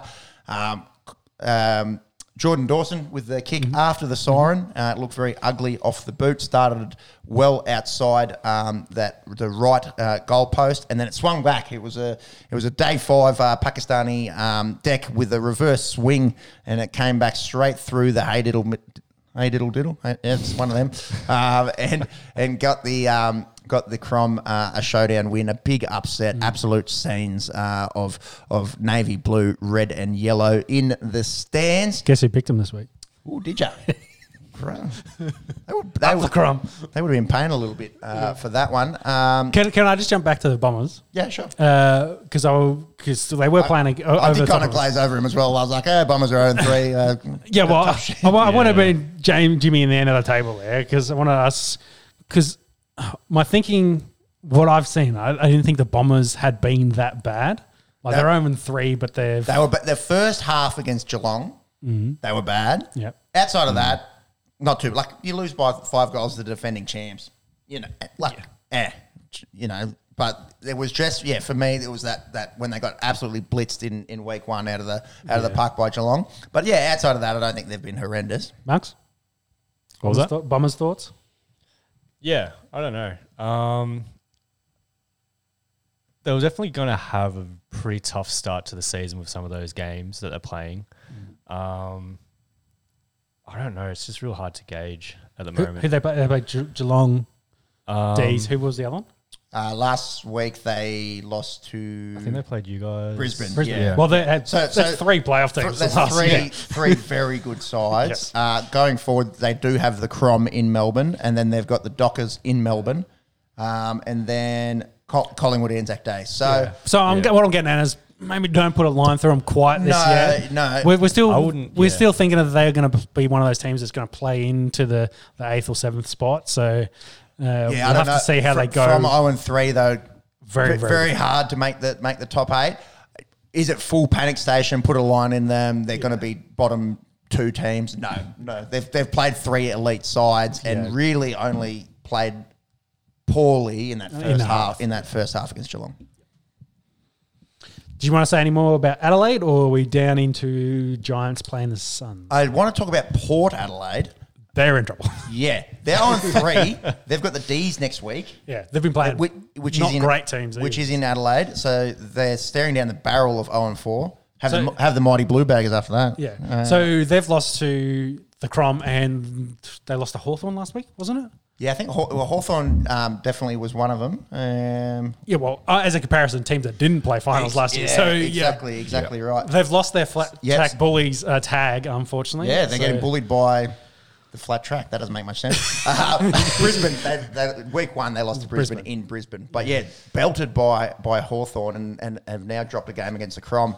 Um, so I think they're the. If you're worried about anyone, you're worried about yeah, them. Kochie, 'Cause the- the- Kochie, get off Breakfast Central and making sh- sh- shit TV and go help out their. Because they're probably going to lose the D's and they'll go into that Blue Baggers game on four, and you'll be very confident at that point.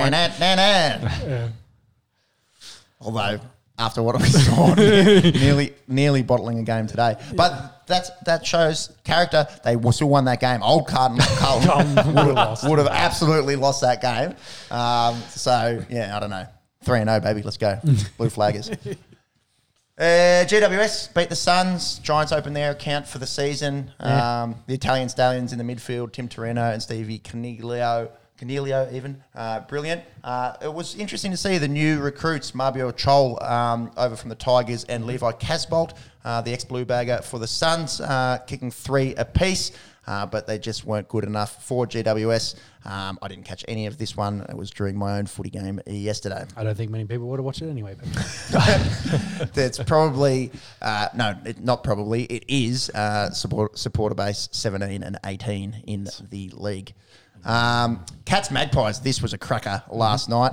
Uh, poor Collingwood fans. Uh, I don't have too much. I think Selwood got booed out of the stadium, didn't he? Yeah. they were booing him after they, that's they not won. that's not on. Show some respect. No. That's, Like, pi- that's Pies Yeah. fans for you, bro. yeah. Toothless fucking P- Pies fans. Two- 227 games for Joel Selwood as um, as a skipper, most ever taking over uh, Carlton legend Sticks Kernahan's 226 game record. Uh, let's just think about that. 227 games. Uh, got the captaincy when he was 23. There's 22 games in the regular season in the AFL. 10 years as, as skipper.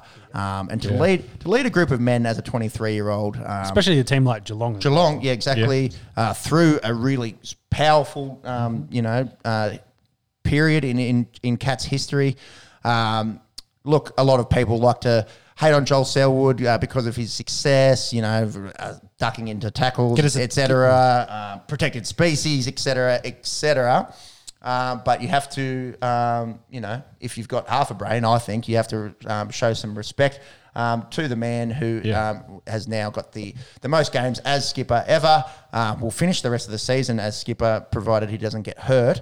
Um, so that gets him into the mid two forties.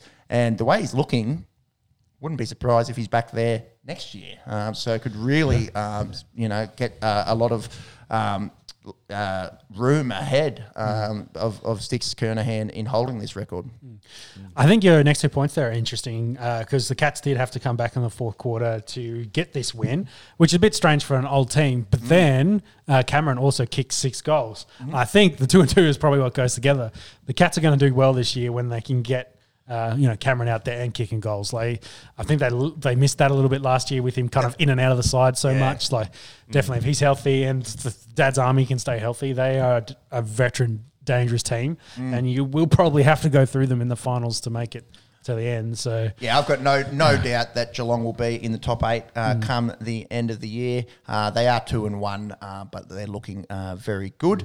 Um, undefeated teams as oh no no no Lions Kangaroos first, and then we'll have a quick look at the ladder. Lions, Dick, the Kangaroos. Let's go next next next one. Next. I thought you might have wanted to bask in the glory a little bit of It's it. Kangaroos, bro. Soak it in. Yeah, their small forwards were really good for Brisbane. Uh, Lincoln, Charlie, I think five. Charlie's going to be disappointed. Two, Two and six, two six. Yeah, you, you could have kicked six two, but shoulda, woulda, coulda. Uh, Zach Bailey. So what's that? Eleven goals out of the, the small forwards. Mm-hmm. Um, Daniher, I think, got three as well. So definitely not a small. no, Uh, no, not a small. As in, like, yeah, yeah, they were good. They were, They were good. they were good. They were all over it. Uh, uh, Jarrod Berry's uh, striking, not much in it. not much in it. Yeah, Not much in it. He's, Th- threw it through a hand, but yeah, Is he dad's side of your family or mum's? Mum's. Mum's. Eh, You bloody. Not much in it. Uh, I don't think. Uh, we'll, we'll see what happens. Uh, Yeah. The Oh, thing with him was right in front of the Razor Ray. Yeah. Right in front. Yeah, right, right in in front of the umpire, and it was the classic footy retaliation. That Yeah, gets- it yeah. is. He got Just a, he got a, sh- he got a shove in the back, and then and he had a little swinging arm back. I, I think he'll be fine in the I think they were forty points up at that point, so they really didn't need. It. He didn't need to do. I- No. I can see the the Kangaroos are probably being niggly because they're getting fucked. Yeah. So Yeah. Yeah. and yeah, Jarrod, Oh my Jared just got Nank the Tank has just killed someone in the in the Richmond St Kilda game. sprayed the shit out of that. and then Tommy Lynch has sprayed it. Um, yes, so Blues beat the Hawks by one point. Don't need to talk too much more about that. Nah, Yeah. nah, nah, nah, nah. I just Um, wanted to say shout out to TJ as well. He was best on ground in the VFL game for the Lions too. So Nice. Get Banging a it down the door, bro. Banging down the door. On Hopefully, he can get some match time. How are they going in the VFL? Do you know? Uh, It's a 22 team comp no, they- this year. They, I think they might have even lost that match. I think they've lost the last two. They've been playing well. It's only they're only two rounds into the VFL. yeah, I'm yeah, sure. they've- yes, they're around behind there. Uh, well, they started around late. Yes. Um, Maddie's match, seventh um, annual uh, for Maddie Riewoldt, um, passed away at the age of 26 from aplastic anemia. Um, so the the Saints and Tigers are getting you know that that fixture now um, to fund medical research for bone marrow failure syndrome. Um, we're currently in the third quarter. The Tigs are up 14 points uh, here. I think it was a little bit closer when we switched onto it, and they've just kicked um, uh, one or two quick goals. So a tight contest by all accounts. And then um, Derby over over in the west. Um, Eagles zero and two. Uh, Dockers one and one. Um, that'll finish later this evening. So plenty of sport left here on our Sunday evening. Yeah, before we jump in the NBA, do you want to get us a cricket score for, please? Yeah, we won the World Cup. Sure. Yeah, I would say we, we should be getting close. Very Hopefully, close. If it's not official, uh, I think we've still won the World Cup. It's slowed down a little bit. Let's have a look. Let's have a look. Um, how good have the girls been? They haven't really looked like like they've haven't really broken out of a canter, have they? Yeah. Five for 191. Uh, the Poms there, They so they need 160 off 20 overs with five in hand. Look, not impossible. yeah, still doable. Not impossible. They've just got another wicket by those. Yeah. Um, but yeah, we'll, we'll, oh, there we go. there we go. She's, She's a good leggy. as we say. That, that um that king, yeah, gets a bit of turn. Well, that'll it, be her third. three for fifty.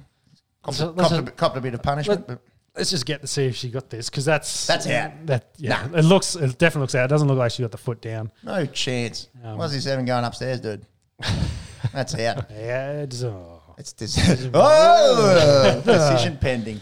well, that'll be six for. So yeah, let's. We're gonna give him the curse. Can't lose from here. No, no, because it's on the internet and it, it ages really, really poorly. really poorly. Marks, can you get um, some NBA stuff up on Yeah, the, bring- bring up that playoff up on picture the big for us. screen? You don't need to watch this. This is out. This is big time out. Yeah. Great, t- great turn. Does she get it Great back? turn. Warney She's would trying. be very proud. Oh. No, Nah, See ya. See ya, mate. See ya, mate. Geez, she missed that by a fair bit. Well, you don't even need to check that, bro. Come on. Um, yeah, play in tournament um, is only, whew, what are we, a week and a bit away? Um, You just blue balls me there, James. no, that's all right. Keep going. No, just make that big. Just make that big. Just put that up big. All right. That's all, that's all we need to see. So you scroll down and get that picture up. There you go. oh, beauty. Okay, this is uh, complex. All right, so this, so what we're looking at at the moment is the as it stands um, play off and play in matchups in the NBA. Um, so the East, the top ten is already settled. So the bottom five um, in the East are all Gonskis, Wizards, Pacers, Magic, um, two others. Who is it? Mm, Uh, let me bring that up. yeah, quick. bring It's that up getting- for The. Hawks make Who it is in? it? Yeah, Hawks. So Hawks, s- just Hawks snuck in. well, this is as it as it stands. So Hawks played Brooklyn today, which um, sent Brooklyn down to tenth, but there's still a few games left. So this is just as it stands. Are they playing without Trey? no, Trey played played today. Yeah, KD. I saw he like K- rolled his ankle during the week. And KD scored 55 today, career high 55, and they lost. yeah. Patty Mills, our boy Paddy, a few, few bricks from him, poor fella, today. Um, yeah, so Brooklyn really, um, yeah, struggling. They they they could finish 10th. Um, as and play Charlotte as well. yeah, and, and play Charlotte. Uh, so ninth and tenth in the eliminators, um, and then seventh and eighth get a second chance. Um, as it stands, it would be Cleveland and Atlanta seventh and eighth, Charlotte and Brooklyn ninth and tenth. Uh, looking at those records, Cleveland you'd think are pretty safe there, uh, forty three and thirty five. So Atlanta two full games behind them. Uh, but then 8, 9, 10, a little bit up for grabs in the East. Um, Miami have the, the number one seed. Um, as as it stands, uh, they're t- Milwaukee's two games behind, so that is subject to change, uh, although unlikely. Uh, and then what over in the West, uh, Phoenix confirmed the number one seed over there. They can't be caught. Um, Memphis can't be caught. They'll be the number two seed. Um, and then some kind of iteration of um, the Mavs, Jazz, Warriors, and Nuggets. I think the Warriors won today, and they say clinch, so definitely confirmed they can't go out. But it's, yeah, Where it's, they're- it's where they where yeah, they it's finish. where they finish now. Yeah, And the, the question on everyone's lips, it has been for weeks, is are the Lakers going to make the play in? They currently sit 11th. they're not on that board. and moving forward, what what do they have? They've got the Nuggets twice. scroll down They've first, got, James. They've got the Suns. They've got they've got OKC. Uh, they've got a horror horror run upcoming. so let's see if we can find the Lakers in that list first. It's not good. There you go. It's not good. Uh, okay, so they're a game behind at the moment, and the Spurs and Pelicans hold the tiebreakers, so they'd have to get a game and a half ahead. Um, they they're coming off the loss uh, yesterday to um, the Pelicans, where LeBron got the last shot uh, for three uh, to try and take it to overtime, airballed it. Un- unlike LeBron, um, they've got uh, two at the Nuggets, um, one at the Suns. Um, or one's at the, the they, they play the Nuggets twice. Uh, one one in Los Angeles and one in Denver. They play the Suns and they play OKC. I think. Uh, so pretty hard to see them breaking in from there, which is wild. LeBron is leading the league for points per game with thirty odd, um, and the the way it's looking, uh, they won't be there. He's definitely been carrying them. Unfortunately, he just hasn't Big time. got the support. Um, yeah. Dad, Dad's army uh, in this case hasn't worked. No, They, they they were the oldest re- um, roster this year, weren't they? Yes, Uh, by, by, by, uh, by a a long fair way. bit. yeah. Yeah, yeah. Um, so yeah, last week of the NBA, it's it can be a little bit of a frustrating time for anyone that plays fantasy or likes to have a punt. Uh, because you see guys get rested or they play a few minutes and then they get taken um, in games that don't matter so much. Uh, but then obviously the, the big games where, where people are, tr- are jostling for, for playoff um, positions or play in positions uh, are, tend to be quite enthralling and go right down to the wire. Grizzlies win today. Yeah, without Ja. Uh, I think what's isn't that they're like twenty and two without Ja as well. Are they? Yeah. Fuck, I- That's wow. it's crazy to think. Yeah. Yeah. Uh, M- MVP chat has Ooh, it yeah. changed? Uh, that's good. Do you Are want we to? s- We're going I'll to bring bring that that one up, up. Because the Nuggets are six and uh, uh, 76ers are fourth. So I wonder if uh, The- the big joke- man- the, the big, big- man that they've slid down, and uh, maybe it's uh, Giannis has moved back up a little bit because there have been two. Uh, f- I, I might be. It might have opened up a little bit since the last time we looked. What do you got there, James? Yep. So we've got Jokic as favorite, uh, dollar forty. Wow, it's That's short still- now. Yeah. Uh, Embiid three thirty. Um, Giannis is six dollars, and after him, it's Devin Booker at one hundred and one. Load up. yeah, that is short. I thought out of out of um, out of Jokic, but a dollar forty. Wow, we. That is short, considering they're they're in six at the moment, and take someone like Booker, um, and they're what are Yeah. they? They've got seven game lead on the second. like, Yeah, the- but it's it's it's not. It Who's, who's coming first? Uh, Phoenix have got Yeah. you know CP3 and Deandre Ayton and I- I- I uh, understand. Mikal Bridges. And, It, it, it is an individual award and individual stats. So, Yeah. yes, yeah. yes, yes. Which Yeah. plays well to the big man currently. That's it. And yeah, saying that Morant's sitting at two oh one. Yeah, missing those games obviously Yeah. hurt hurt Ja, but uh, he should definitely get the most improved player in the NBA this year. March Madness, uh, we don't follow heaps of college basketball, but obviously when the, the semi-finals roll around um, and you see, um, you know, uh, the the stands and the players and the passion and everything that That's goes around trying to win a national championship. Uh, College sports Oh, it's I wild. guess. Yeah. It is wild over there, isn't it? Um, so the championship game will be North Carolina and Kansas. Um, after the semi-finals were played out this morning, our time, Saturday night over there. North Carolina and Duke, uh, arch arch nemesis. Um, they literally hate each other. These two teams. The first time that they've ever faced each other in the tournament, which is crazy considering the rich basketball history of both those two colleges.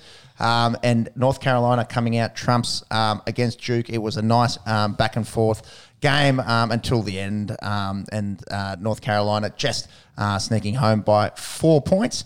Um, and then Kansas absolutely steamrolled Villanova um, in in uh, the earlier game.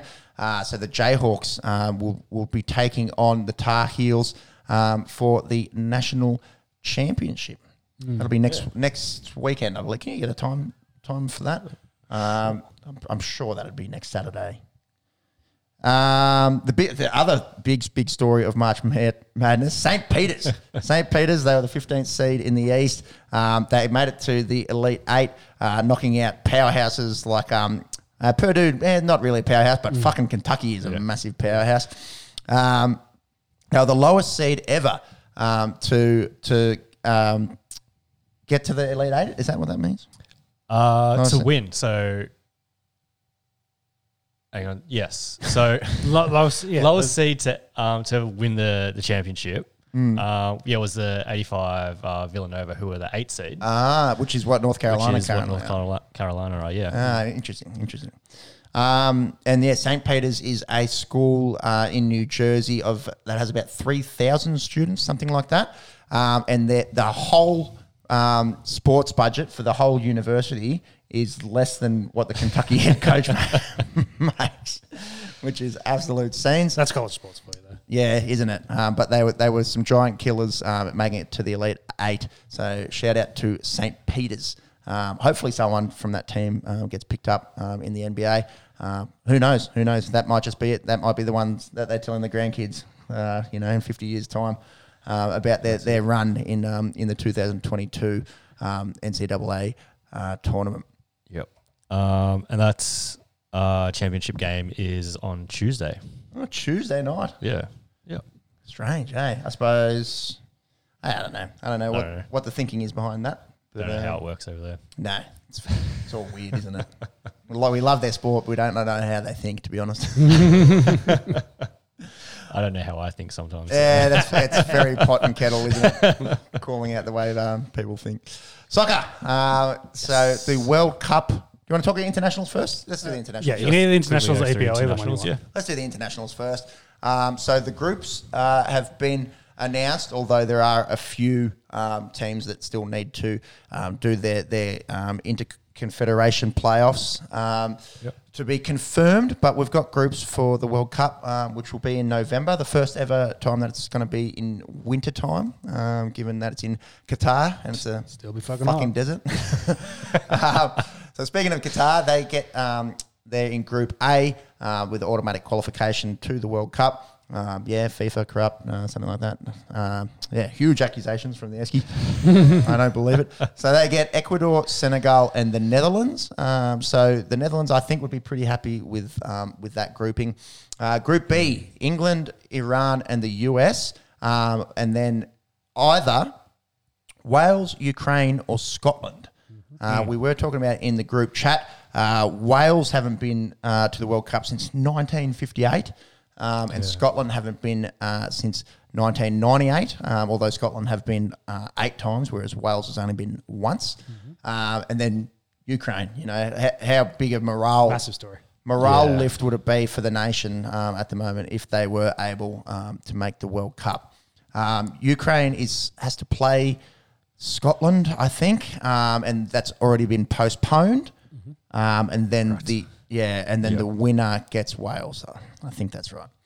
Um, group C: Argentina, Saudi Arabia, Mexico, and Poland. Uh, the Saudis knocked off the Socceroos um, in on Tuesday, one 0 uh, Socceroos actually only finished one point ahead of Oman in in uh, Group B in Asia, which is very very scary. They nearly didn't even make this um, interconfederation playoff Yeah. um, which we'll talk about here in Group D. It's very unusual. France at Denmark um, and Tunisia in there. Um, So France, Denmark, and Peru and Australia were the group from 2018. So Australia's got to get through the Emirates. So let's not just assume that that's going to happen first. And then they've got to go play Peru. So um, assuming Australia get through the Emirates, uh, three out of the four teams will be the same as the grouping from, from 2018. That's it. That's a very tough group as well. Yeah, yeah. Yeah, you go back to your allegations on FIFA just before, and you never know. It was like, Oh. yeah, the ball ended up in this one. Who knows? But there's no. I, I think Well, Argentina's got a pretty clear group in there. I think they'll get through that quite easily. But yeah, I guess it's the rest of it's kind of muddled up nicely. Um, You know they get they get potted though. Yes, That- yes, so yes, they, they get potted. That's it- good. it- good uh, good use of language there. They they put them in four different Two- pots. yes. Yeah, pot one, pot two, pot three, pot four. So the idea being that you can't get group of deaths, um, which we can't really see a, a, a clear group of death here. Uh, group E will be Spain, Germany, Japan, and then the winner of Costa Rica or uh, and New Zealand. Uh, good luck um, to either of those um, as the Aussies take another wicket here. Um, Uh, looking looking at the the groups here, you are right. It's, it's it's been a pretty decent spread. I think probably with Germany and Spain, they're Yeah. probably the only ones like really with a. Um, but of the rest of it's yeah, all spread out. I guess Italy not being there probably helps the situation a little bit. but yeah. You needed to work that in somehow, didn't you? yeah, you had to. I Had was- I to. was trying. I was fishing for it. Anyways, uh, Group F: Belgium, uh, Croatia, Morocco, and Canada. Canada uh, finished top of their group, uh, making it to their first World Cup since 1986, I believe. Um, mostly MLS players. Uh, Alfonso Davies is a very good um, defender uh, at Bayern Munich, um, but a lot of them are just um, in the MLS. Uh, so, so a big, big effort for them to, to finish ahead of um, the United States and Mexico um, in in Concacaf. Uh, group G, uh, this is a pretty handy group actually. Brazil, Serbia, Switzerland, Cameroon, and then Group H, uh, Portugal, Ghana, Uruguay, and Korea. Um, do you guys see in Africa? There's no automatic qualification uh, for for topping your group. So everyone that goes through Africa has to go through a knockout um, stage. So, so they literally get through to the last 10 teams. Five of them play each other, and it's winner goes through. So, te- Ah, so yeah, right. yeah, so Egypt um, missed out. Nigeria missed Yeah. out their first um, miss of a World Cup in a, in a long time. There was riots in in um, in Lagos um, after the Nigerians missing out. Uh, but it's strange because uh, the way it works for everyone else is there's automatic qualification, which is meant to reward uh, consistently, you know, consistent good play. Um, so we saw the top um, of each European group getting automatic qualification. Uh, we saw the top three from CONCACAF. You see the top four from South America, um, Con CONMEBOL. Um, And you Yep. see the top two in each group in the AFC getting automatic qualification. Yeah. Doesn't happen in Africa. It's um, it's uh, there's no automatic qualification. Everyone has to go through Yeah. um, through through knockout games. So what are we, did we only get two teams from Africa? Five. Five. Yeah. Oh, sorry. sorry. I was trying to work out what you. Yeah, doesn't matter. Yeah. It's all right. Which would So- which you prefer? Automatic automatic Automatic? qualification. Well, I suppose yeah. yeah, that I makes think sense. so. Like uh, I think it's, it's. I thought you fair- were alluding to that one only made through. I was like, I can't see that. Anyway, doesn't matter. I couldn't do the quick math. Keep going. Yeah, good. I don't know. Can you look at the teams? I- I was there re- and I was work out which reading it, five and I- are from from Africa. And I was just like, yeah, there's plenty from Africa. What are you going? What are you getting at? I'm saying is there's, there's no automatic qualification Yes, is what yes. I'm saying. So so everyone's got to go through a knockout system. They they get five teams. There you go. Okay. Yeah. Thank you. Good listening here. Definitely not sounding like guys that are just you know follow international soccer when a World Cup comes around or the Euros comes not. around. No, no. Uh, follow every single. Uh, Well, I don't, I don't follow. I. I don't follow Tell. African uh, soccer. So I was. What are you talking about? We're talking about the African Cup of Nations just a few months ago. True. I was, my boys Egypt nearly We're talking forgot the about whole Egypt thing. every sorry, week. sorry. Uh, I'm giving away trade secrets. I was like, Love a bit of African Uh. football. Go Senegal. EPL. Let's talk EPL. Um, we might, might get a little bit better than uh, than our summation there Yes. of uh, of the World Cup groupings. Um, obviously, the title race um, is is close between Man City and Liverpool. very close. One point between them. Eight games to go. Liverpool did take them over uh, this week. Um, But it was a game in City. It was a game, the in, hand. game in hand. So yeah, they bounced back over. So they're, Yeah. they're now back in front. So yes. Uh, so very close at the top. Mm-hmm. Uh, don't think anyone else uh, will get into that race. So yeah, it'd be Liverpool and City, Mm-hmm. and one of those clubs will win this. Um, the battle for that fourth spot um, to, to get into the Champions League.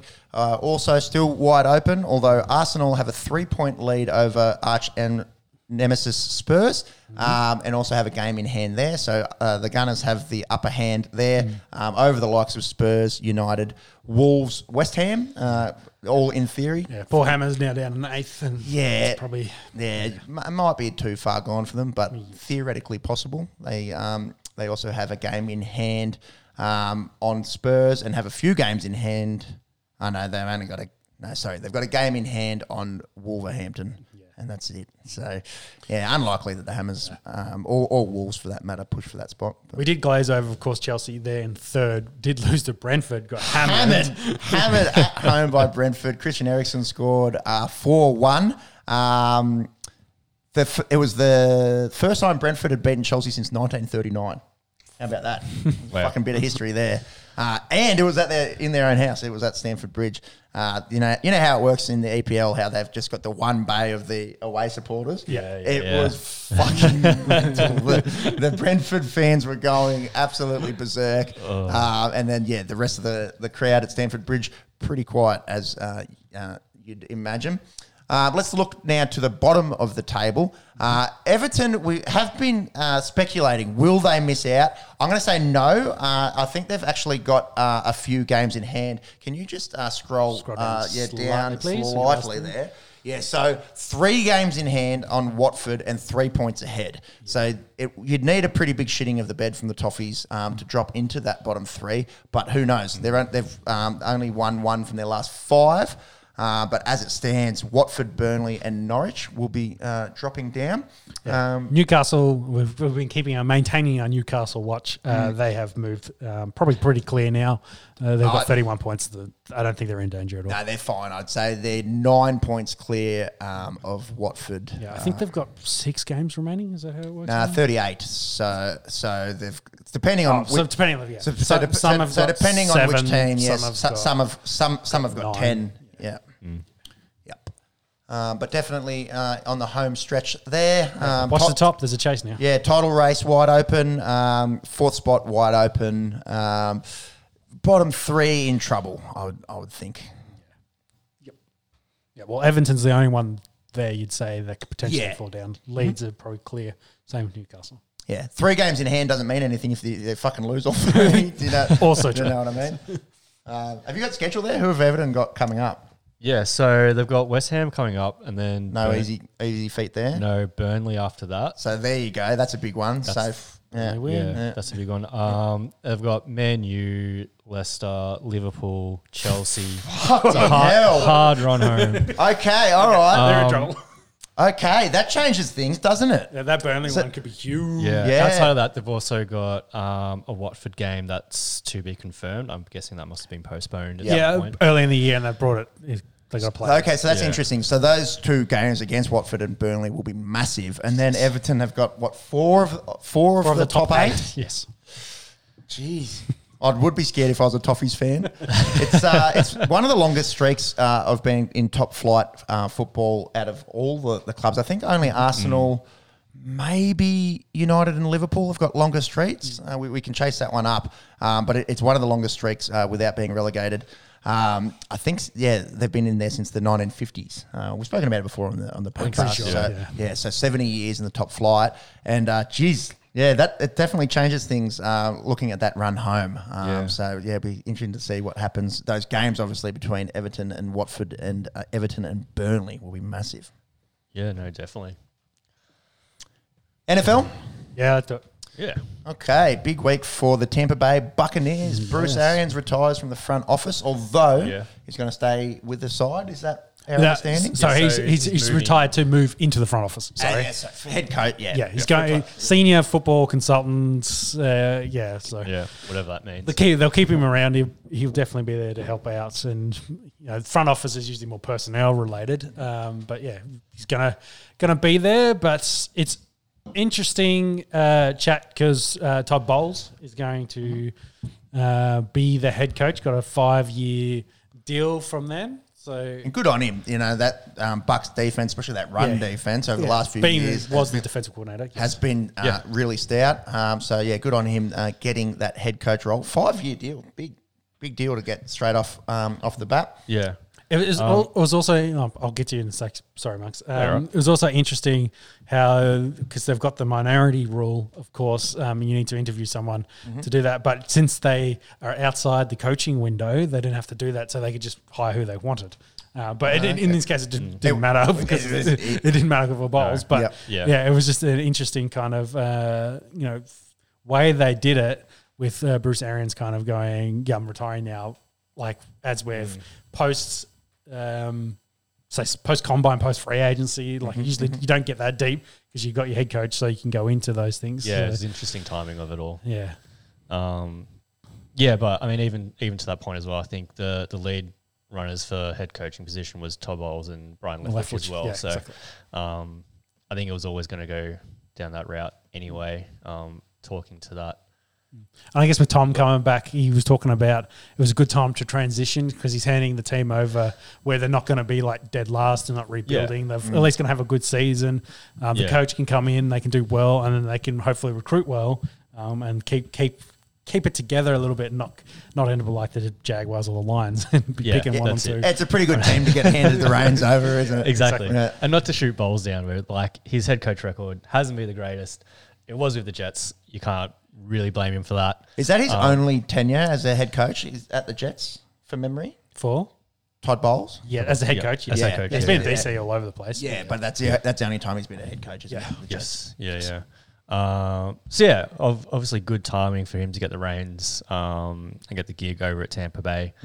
Um, yeah, I don't know. It's there's been a few rumors going around apparently because this happened almost immediately after um, Tom Brady announced that he was unretiring. Yep. Um, so there's been Give or take a rumors week going. so, but yeah. Yeah.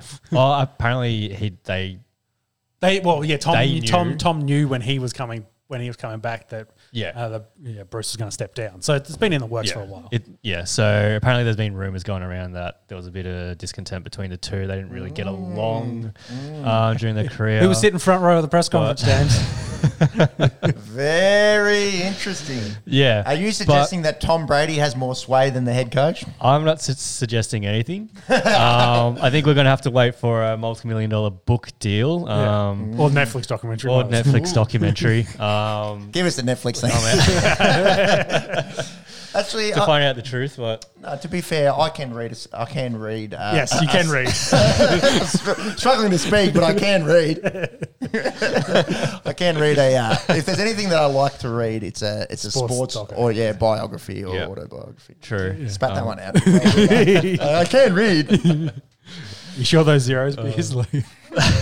Apparently, unless I've been spiked here by Great Northern Classic Stitch Up. If you're Uh, looking for anyone to, uh, you know, up and coming sports Take out podcast, the alcohol and put it in the cookies. what? That's that's how you get addicted yeah, I'd probably speak better actually if that was the case. you know, that, the origins of um, of Coca Cola, it did have Cocaine cocaine, in in it. it, yes, yes. Yeah, interesting. Anyways, you, Um, wouldn't, you wouldn't get away with that these days, would you? Just because we're talking about inter- interesting facts as well, I learned that Todd Bowles was uh, cornerback for when Bruce Arians was coaching Temple back in his college days. So That is what? Um, how long ago was that? That'd be a bit. it was a very long time ago. Um, well, what's Bowles? He's forty Yeah, maybe in a bit. in, in his mid forties. Yeah, I'll, I'll chase that one up. Yeah. well, it's.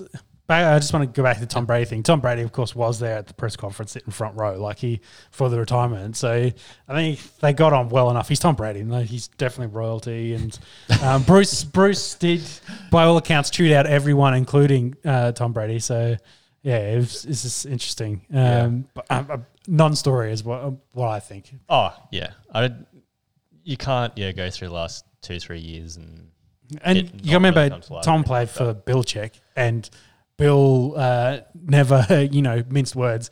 If Tom Yeah, Brady did something true. bad, he'd cut him up and be like in the film room, like, here's Tom Brady being bad. Um, just going to show that, Yeah. hey, he's just another player on the roster. Uh, look, Todd Bowles looks very good for his age. 58. Yeah. He does look very good for his age. He looks Yeah. very, very good for his age. Uh, he played under Bruce Arians at Temple between 1982 and 1984. And while you're there, confirmed, did he head coach anywhere else? Uh, no, I don't think so. So, head coach of the Jets uh, between 15 and 18. Other than that, all um, defensive coordinator or secondary coaches. Interim there for the Dolphins. I think Yeah. it's probably the only other one of them. Oh, yeah, true. Yep. yeah Definitely been around the league. And Yes, I think he's been involved with three Super Bowl rings. Mm-hmm. Um, one was part of like front office though. Um, but yeah, long, hopefully- long time in the league and in the NFL. Yeah, definitely. Yeah. He won the Good Super head. Bowl as a player. Yes. Yeah. Super Bowl 22. Uh, when the And for Redskins. Washington. Oh, this is a good review, Sean. the, the Redskins beat the Broncos forty-two to ten. Yep. Wild to think Yeah. that the Redskins were good for Um, quite some time. Yeah. So yeah, fingers Sorry, crossed. sorry, uh, I mean, Washington. The Commanders. Yeah. Was uh, Doug Williams Well, I the quarterback mean, back for in the that? day. Yeah, that's right. Yeah. that's right. I was dead naming him. was, was- Doug Williams was the quarterback for that, wasn't he? Oh, I just closed the tab. Um, I, I can chase it up for you in a second. Forward, forward, forward. While you're chasing that up, yeah. Um, I mean, yeah. Tampa Bay still seems to be in pretty good position. So Doug Williams was the, the uh, quarterback and the Super Bowl MVP. Yeah, that, those, those were teams. Those were teams that 22. Elway carried into the Super Bowl that didn't belong to be there. He was the only. Well, I don't want to say he's the only decent player, but he was very much one of the few good players on the team at the time, and put him on their back. It was all in the second quarter. The the Redskins scored 35 points uh, unanswered in the second quarter, five touchdowns. yeah, shut him out after the first quarter. Mm. Yeah, well, the, the, there's three years that Denver made uh, Super Bowl in that era. They lost by 40 points to the Giants and 40 points to someone else, Bills. So, yeah, they got pumped. The Bills won a Super Bowl Was it Bills? Maybe not Bills. It's definitely Giants. I know um, I don't think the Sims Bills- won one. because the Bills made four in a row and lost Lo- them all. all, lost them all. Yes, you are right. Mm, I can't remember who the other one was. Holy hell. Timmy Smith in that Super Bowl, 22 carries, 204 yards, two touchdowns. Well done, son. Like I said, Elway got them in there and they had no defense. So it took them a while And to Ricky get Sanders, nine receptions, 193 yards, two touchdowns. kill them. Mm. Kill them. There you go. That can be a little bit of um, revision for you to to watch watch the highlights of that Super Bowl. Yeah, nah. all good, I, bro. I worry. I'm, I'm just 98 and 97. That's where I'm at. What about, what about the Peyton one? Oh yeah, okay, 2015 as well. All right, I don't have to flex all your Super Bowl wins, dude.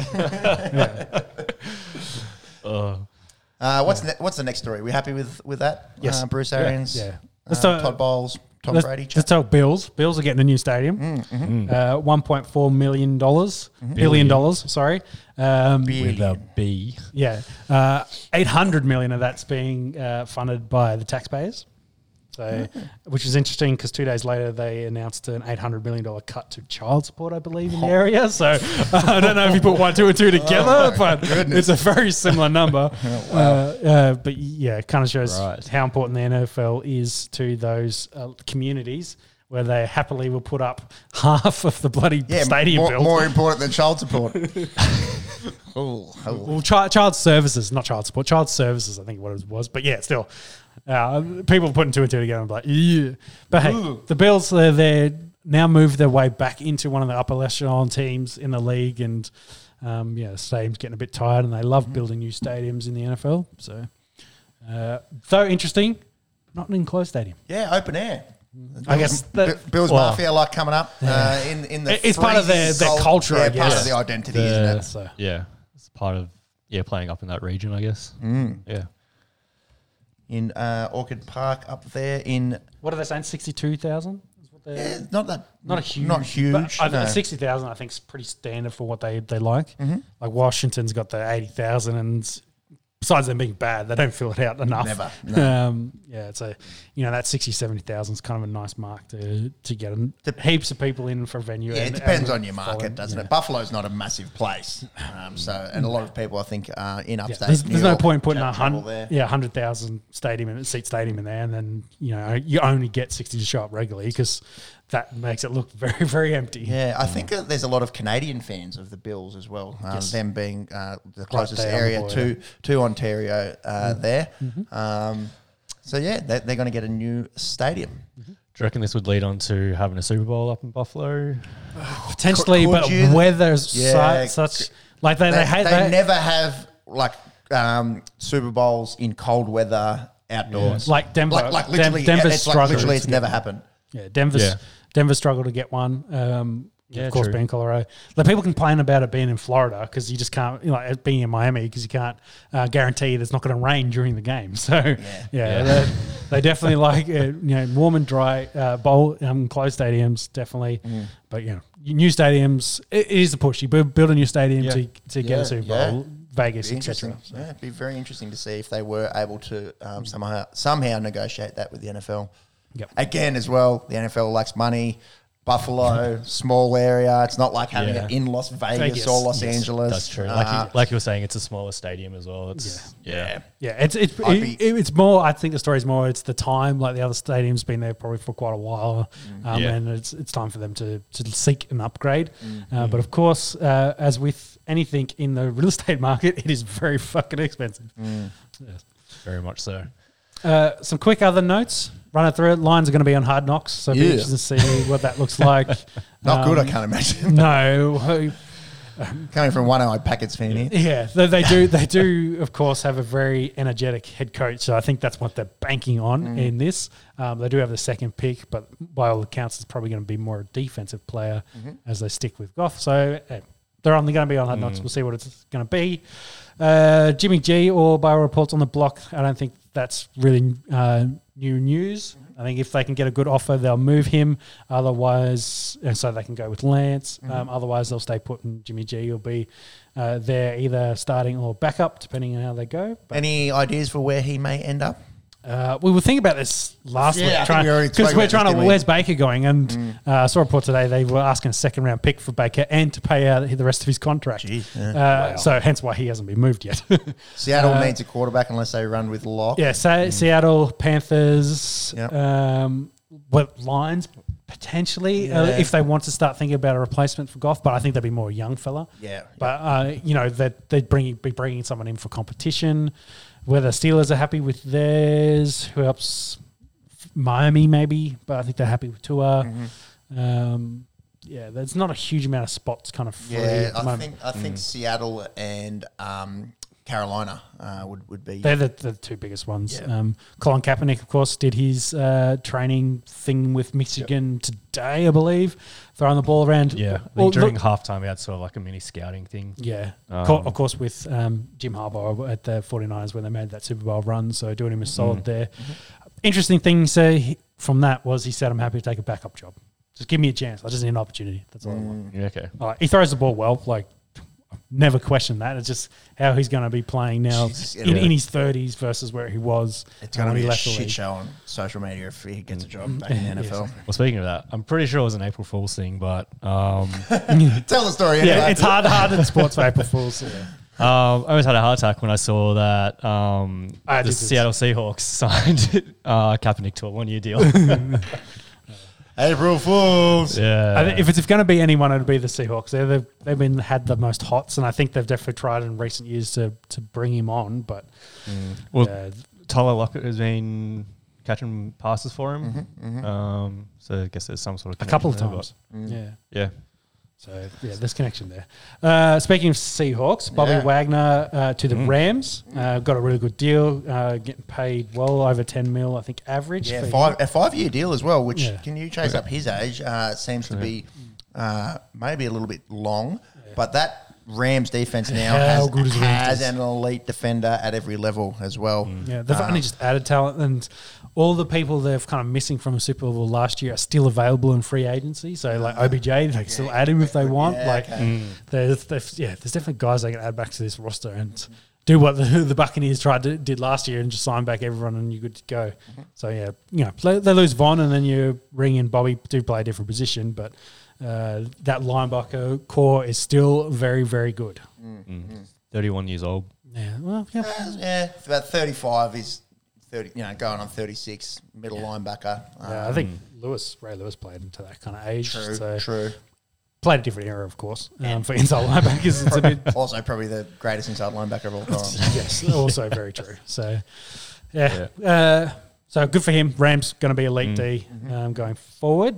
Uh, DeVante Parker got traded today to the Patriots. Uh, of course, was expendable with Yeah. Hill and uh, Waddle now kind of the favourites over there. Indeed. Interesting though, I would have thought maybe they keep him for size for that reason. Yeah, because they're both smaller, Yes. fast guys, aren't Both- they? both, I think, In- under in six Hill foot, and so- Waddle. Um, yeah, keep Parker around as you maybe big tall on the outside, but moving him to the Parker's the not that big though, is he? six two. He's bigger than those two. That's yeah, he, definitely.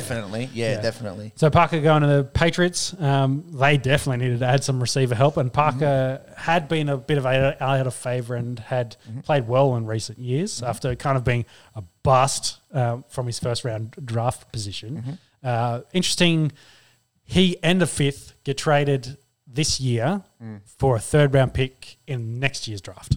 Yeah. So yeah, they've kind Confusing. of yeah, kind of shuffled it all the way down the down the line there. So bu- bug and deal, f- in my opinion, for the Patriots there, and Mac Jones very very happy. For sure. Uh, Xavier Howard getting paid. Oh, did you get the height there on Uh, DeVante Parker? Yeah, six three.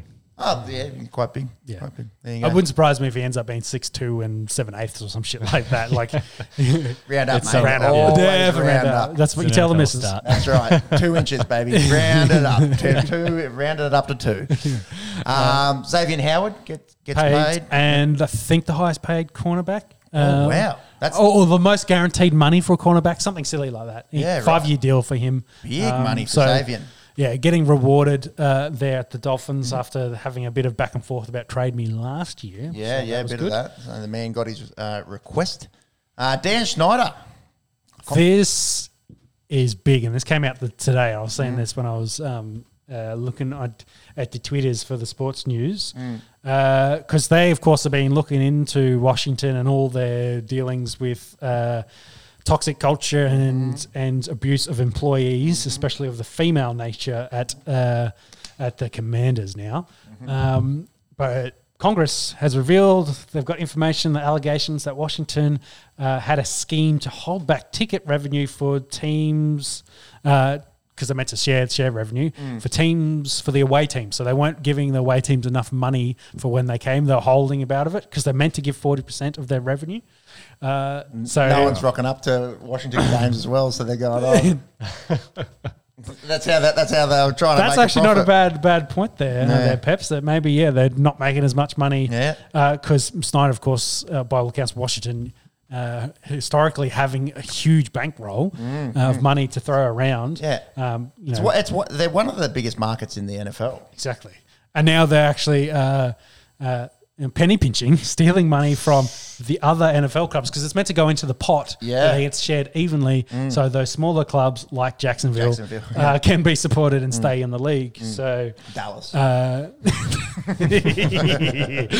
uh, uh, so to see the one thing you're probably going to piss off all the other NFL owners, they've they've put up with all the other allegations you've got, uh, stealing money from, uh, probably going to tip them over the edge. so what? So they're going to have an investigation, and If it's confirmed, if it's confirmed, that's see you later, Dan Snyder. I would say so. I don't. If you're an NFL owner and realize that other another owner is stealing money from the rest Oh of you, yeah, yeah. they're going to be fucking pissed. Yeah, big time. Mm-hmm. Knowing what they are as businessmen, they're yeah, it's job done. See you later. So Mm-hmm. potentially going to be a new owner of the Washington Football Club if this is found to be true. There you go. I think there's even alleg- like I suppose it's allegations of fraud. So it's Could also be potentially jail criminal time. as well. Yeah. rich white dude's going to go to jail, man.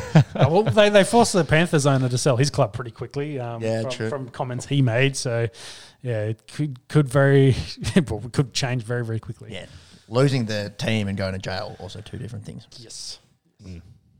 Um, is that it for NFL news? Got anything else there, Jimmy? No, I think that's it for this week. That'll Yeah. wrap us up. Final Start talking round. about the draft. Yeah, Yeah. Um, next week. Yes. A week away. No, wait, a month away. Final round. Big, big UFC coming up. Ding, ding. Especially Yes. for the Australian boys. Yeah, big time, big time. Uh, Scroll so, that bitch down. so two title fights um, on the main card. Uh, uh, Aussie featherweight champ Alexander Volkanovski uh, going up against a Korean zombie Chan Sung Jung um, for Big the, fans of both of these guys. Yeah, yeah, Yeah. It's hard to not like the Korean zombie. The way he fights, like just no uh, respect for his uh, his body whatsoever. Or his What? brain. yeah. Yeah. Plus the fact that he, he came in the UFC, he was hot, disappeared, did his military service for a couple of years, and then came back. It was three years. Yeah. So And, and still, he's now fighting for the title. Like, Unbelievable. Excellent story. And when did he? Because he fought Jose Aldo for a title years and years ago before the military service. yeah, Can- must have been, must can have you been. bring up His uh, record. Yeah, his record. And then yeah, went away for three years. And I was just watching a little preview.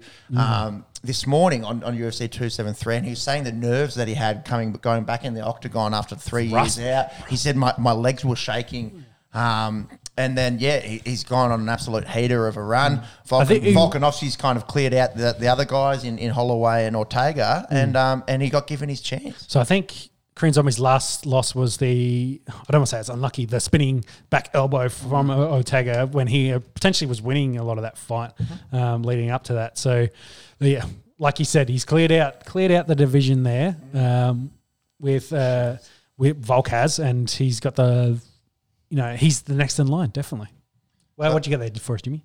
It was three and a half years between um, his military service, wasn't What, it? what were the years? Just for clarity. It's 2013 to 2014 is the gap between UFC fights. 13 to 17. I think 17, he's- sorry, I think yeah. said 14. So three and a half, Yes. three and a half years, and it was after that loss to Jose Aldo, Yeah. which was for the championship. Should say on the right there. Yes. Yeah. Sounds for roughly featherweight about right. championship.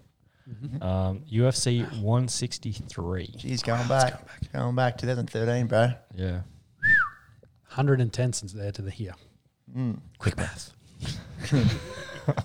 Quick maths needs to go. um, so yeah, a massive opportunity. He will have the weight of a nation behind him. Uh, so will Volk, I guess. Uh, Volk's only had one loss and you know, been dominant uh, up to this point. And uh, Korean Zombie, very similar sort of size. Yep. Um, I'd, I'd say uh, they've probably rounded up on Volk's height there a little bit too. um, rounded up to a five foot six. yes. Yeah. Uh, Korean definitely has some size to him. So, um, yeah, the, the zombie, I think it's going to be an elite fight. Uh, can't wait for it. Goes the distance. Do you reckon? Oh, maybe a war like the Ortega fight was, Yeah. and, and maybe in that fourth round, one of them may wilt. We'll have to see. The zombie, by all accounts, doesn't wilt, so No. we'll have to see. But uh, uh, I'm looking forward to it. loving loving this fight. A lot of Volk's fights do go the distance. Hey, he's got elite cardio, um, elite. P- pick up the effort. Yeah, exactly. He, he's um, he's one of the fittest athletes on the planet. Yeah, he doesn't. Probably the only thing he really lacks is that knockout, like finishing power. He's just gonna well just beat the shit out of you. Yeah. yeah, five Yeah. rounds, Yeah. which I guess is probably worse. Um, there's- There's more brain damage maybe from a from a five round war than there is from a quick knockout. Yeah. So his last Some do a study on knockout, that. last knockout was in December 2018 against Yeah. Chad Mendes. Yeah, so all all of his title fights have gone the distance. But that's title fights for you, I guess. Once you get to that point, you're now you're fighting the best of the best. Or even that before then, um, yeah, Chad Mendes was in between two that went the distance. Yeah. Um, yeah. It's been a while. Been a while since he's knocked anyone out. Look at that record. A lot of green there. Yeah. Very long time. Hasn't lost a fight since 2013. Corey Nelson. Well, hasn't lost in the UFC since he's No, never lost in the UFC. Yeah. Never heard of that Corey Nelson, but he's obviously an Australian bloke and he can go around swinging his dick saying, yeah, I've beaten the world champ. I saw there's a story about him uh, today because he's a, he's a tradie, so he's, he's on the tools. yeah, he's on the tools. He's, and he's beaten, he's beaten the featherweight champion three time uh, title, or coming up for I three only one with the, the the one loss, Get, giving him that one loss. Yeah, funny. Unbelievable. Oh well. Uh, next title fight. Yeah, so bantamweight? the, so the co-main uh, will be Aljamain Sterling versus Piotr Yan. I think that's how the, you say that, Piotr. Um, so Aljamain um, famously winning the belt from the illegal knee. Um, to- Disqualification. yeah, Yes. disqualification from Piotr. Um, and then they've kind of rescheduled this um, a few times. Uh, Aljamain's had some ongoing neck issues. Um, can't wait to Neck issues. Whoa. Being a bitch. Whoa, whoa, whoa. Say it to his face, bro. Say it to his face. Yeah, no. Um, you can't, you can't imagine Piotr's going to get a very good reception in America. I don't think so. Yeah, that's probably that's probably the one thing that's gonna maybe he might be a little bit shocked about. But yeah, I think he's gonna be booed heavily. I don't think it'll be a shock to him. Pure, Nope. Yeah, but I think you know going out there, you know you're gonna get booed, but then you go out there and you got you know fifty thousand people booing you. Like it's it's different. Spitting They're- venom. yeah, it's just like oh wow, this is you know I was expecting it, but this is over the top. Mm-hmm. So uh, just, you know, it's not his fault. Uh, yeah, that's that. is- That's a good point. yeah. And you know, was, was I think he, he probably spends more of his time. He, he definitely spends more of his time in the US than he does um, at home. I'd say. Um, any thought? We didn't give any tips before. Um, Uh, we're, all going Volk. I- all I think- boy Volk. I think Volkberg, we're looking for a great fight, um, and not. I wouldn't be disappointed if a zombie win. I think that's a great story going back there. Really? Yeah, I've been a big Korean zombie fan before Volk was even in the Yeah. division. So, Well, um, the Korean Zombie's been in the top ten in the featherweight for over ten years, Yeah. which is nuts for Yeah. in, at any um, at any level to be doing that. Hey, if if they want to have a trilogy between these two, I'd be happy to watch that Yeah, uh, as well. So I'm sure Max Holloway would have something to say. yes, this is like yeah. But hey, if if there's a is you know a third person to that dance party, like Hmm. definitely be more than happy to see that at the top of the division. Uh, back on the other one, I think Yan's going to pants Sterling. Yeah, yeah. I think that I'm just chasing some odds um, here. Oh wow, we this is probably closer than you would have expected.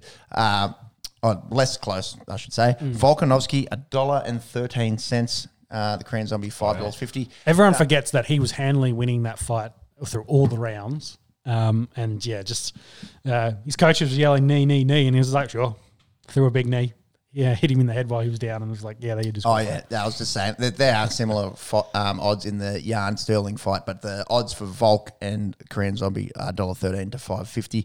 Uh, bear in mind that is through an Australian bookie, so um, you know there might be a little bit of tax on that.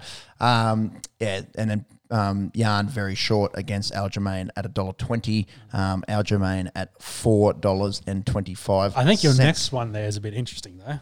Yeah, in terms of the odds. You want Yes. to talk about that? Yes. Kazmat uh, Chimaev against uh, Gilbert Burns. Um, Kazmat, um, Can you grab rankings for these two? Because I think this is probably your number one contender fight in this yeah. division. Uh, you know much about Kazmat? He's He's Darren Till's best mate. Yeah. So they're always uh, always together and uh, training. So they, he's well, off, he's in England, of course, doing all that training. Mm-hmm. Um, know where he's from? Chechnya. Chechnya, Chechnya, yeah. The I can't imagine too much uh, soft comes out of Chechnya, uh, as we've seen with all, all the Dagestani Potentially, fighters. potentially might not a good get a good reception himself. Um, Correct, correct. Chechens Although hasn't been there for a long time. Uh, Swe- yes. Swedish nas- national Yes, uh, yeah. these days. But I think Gilbert Burns has been hard done by because he's, he's paying what five dollars twenty to Mm-hmm. to one dollars fourteen. That's Mm. really short, and Wow. Uh, you know he is giving up a heap of size in this. But Mm-hmm. Gilbert Burns has got power. He definitely rocked Usman in their title fight. Yeah, exactly um, right. coming back in this, but uh, you know his opponent is the the, the up and comer in the division, unfortunately, Yeah. and Mm-hmm. they've got big raps on him. Uh, Want to push him basically straight into a title fight with Usman. So yeah. Um, So I'm just having a look here um, at his record. He, he is 10 and 0 in the in the UFC. Oh, sorry, 10 and 0 uh, mixed martial arts career. 4 and 0 uh, in the UFC uh, for for Kazmat. Um, Six foot two, pretty pretty big as well. Um, so he might have. Does he have a reach advantage? Yeah, uh, five ten. 5'10". Yeah, so so four, four inches taller than Gilbert Burns. Um, and Burns, yeah, a little bit unlucky. Well, hard done by, I should say, with those odds. His only loss out of Mm. his last eight fights was that title fight against Kamaru Usman. Yeah, and the guys he's fought are all ranked. Um, those last five there are all definitely Wo- ranked. Wonder Boy, Tyron Woodley, Gunnar Nelson. Um, they're all, all Damien big names. Maia in there Damien as well. Maia. A big name. Yep. So yeah, they've- So yeah, maybe five twenty if you want something juicy. Get it on the Brazilian. Mm. Gilbert Burns. So Kazmat's currently ranked 11th at the moment. Right. yeah, like Yeah. I'm saying, they're fast tracking him. Big Yeah, Yeah. big time fast tracked. Huge. What, and what's Burns two? Two. Yeah. Yeah. Yeah, right. and well, one's Colby. Covington. Yeah, Colby. and he just lost. So like, And like I le- said, winner of this probably ge- gets Usman.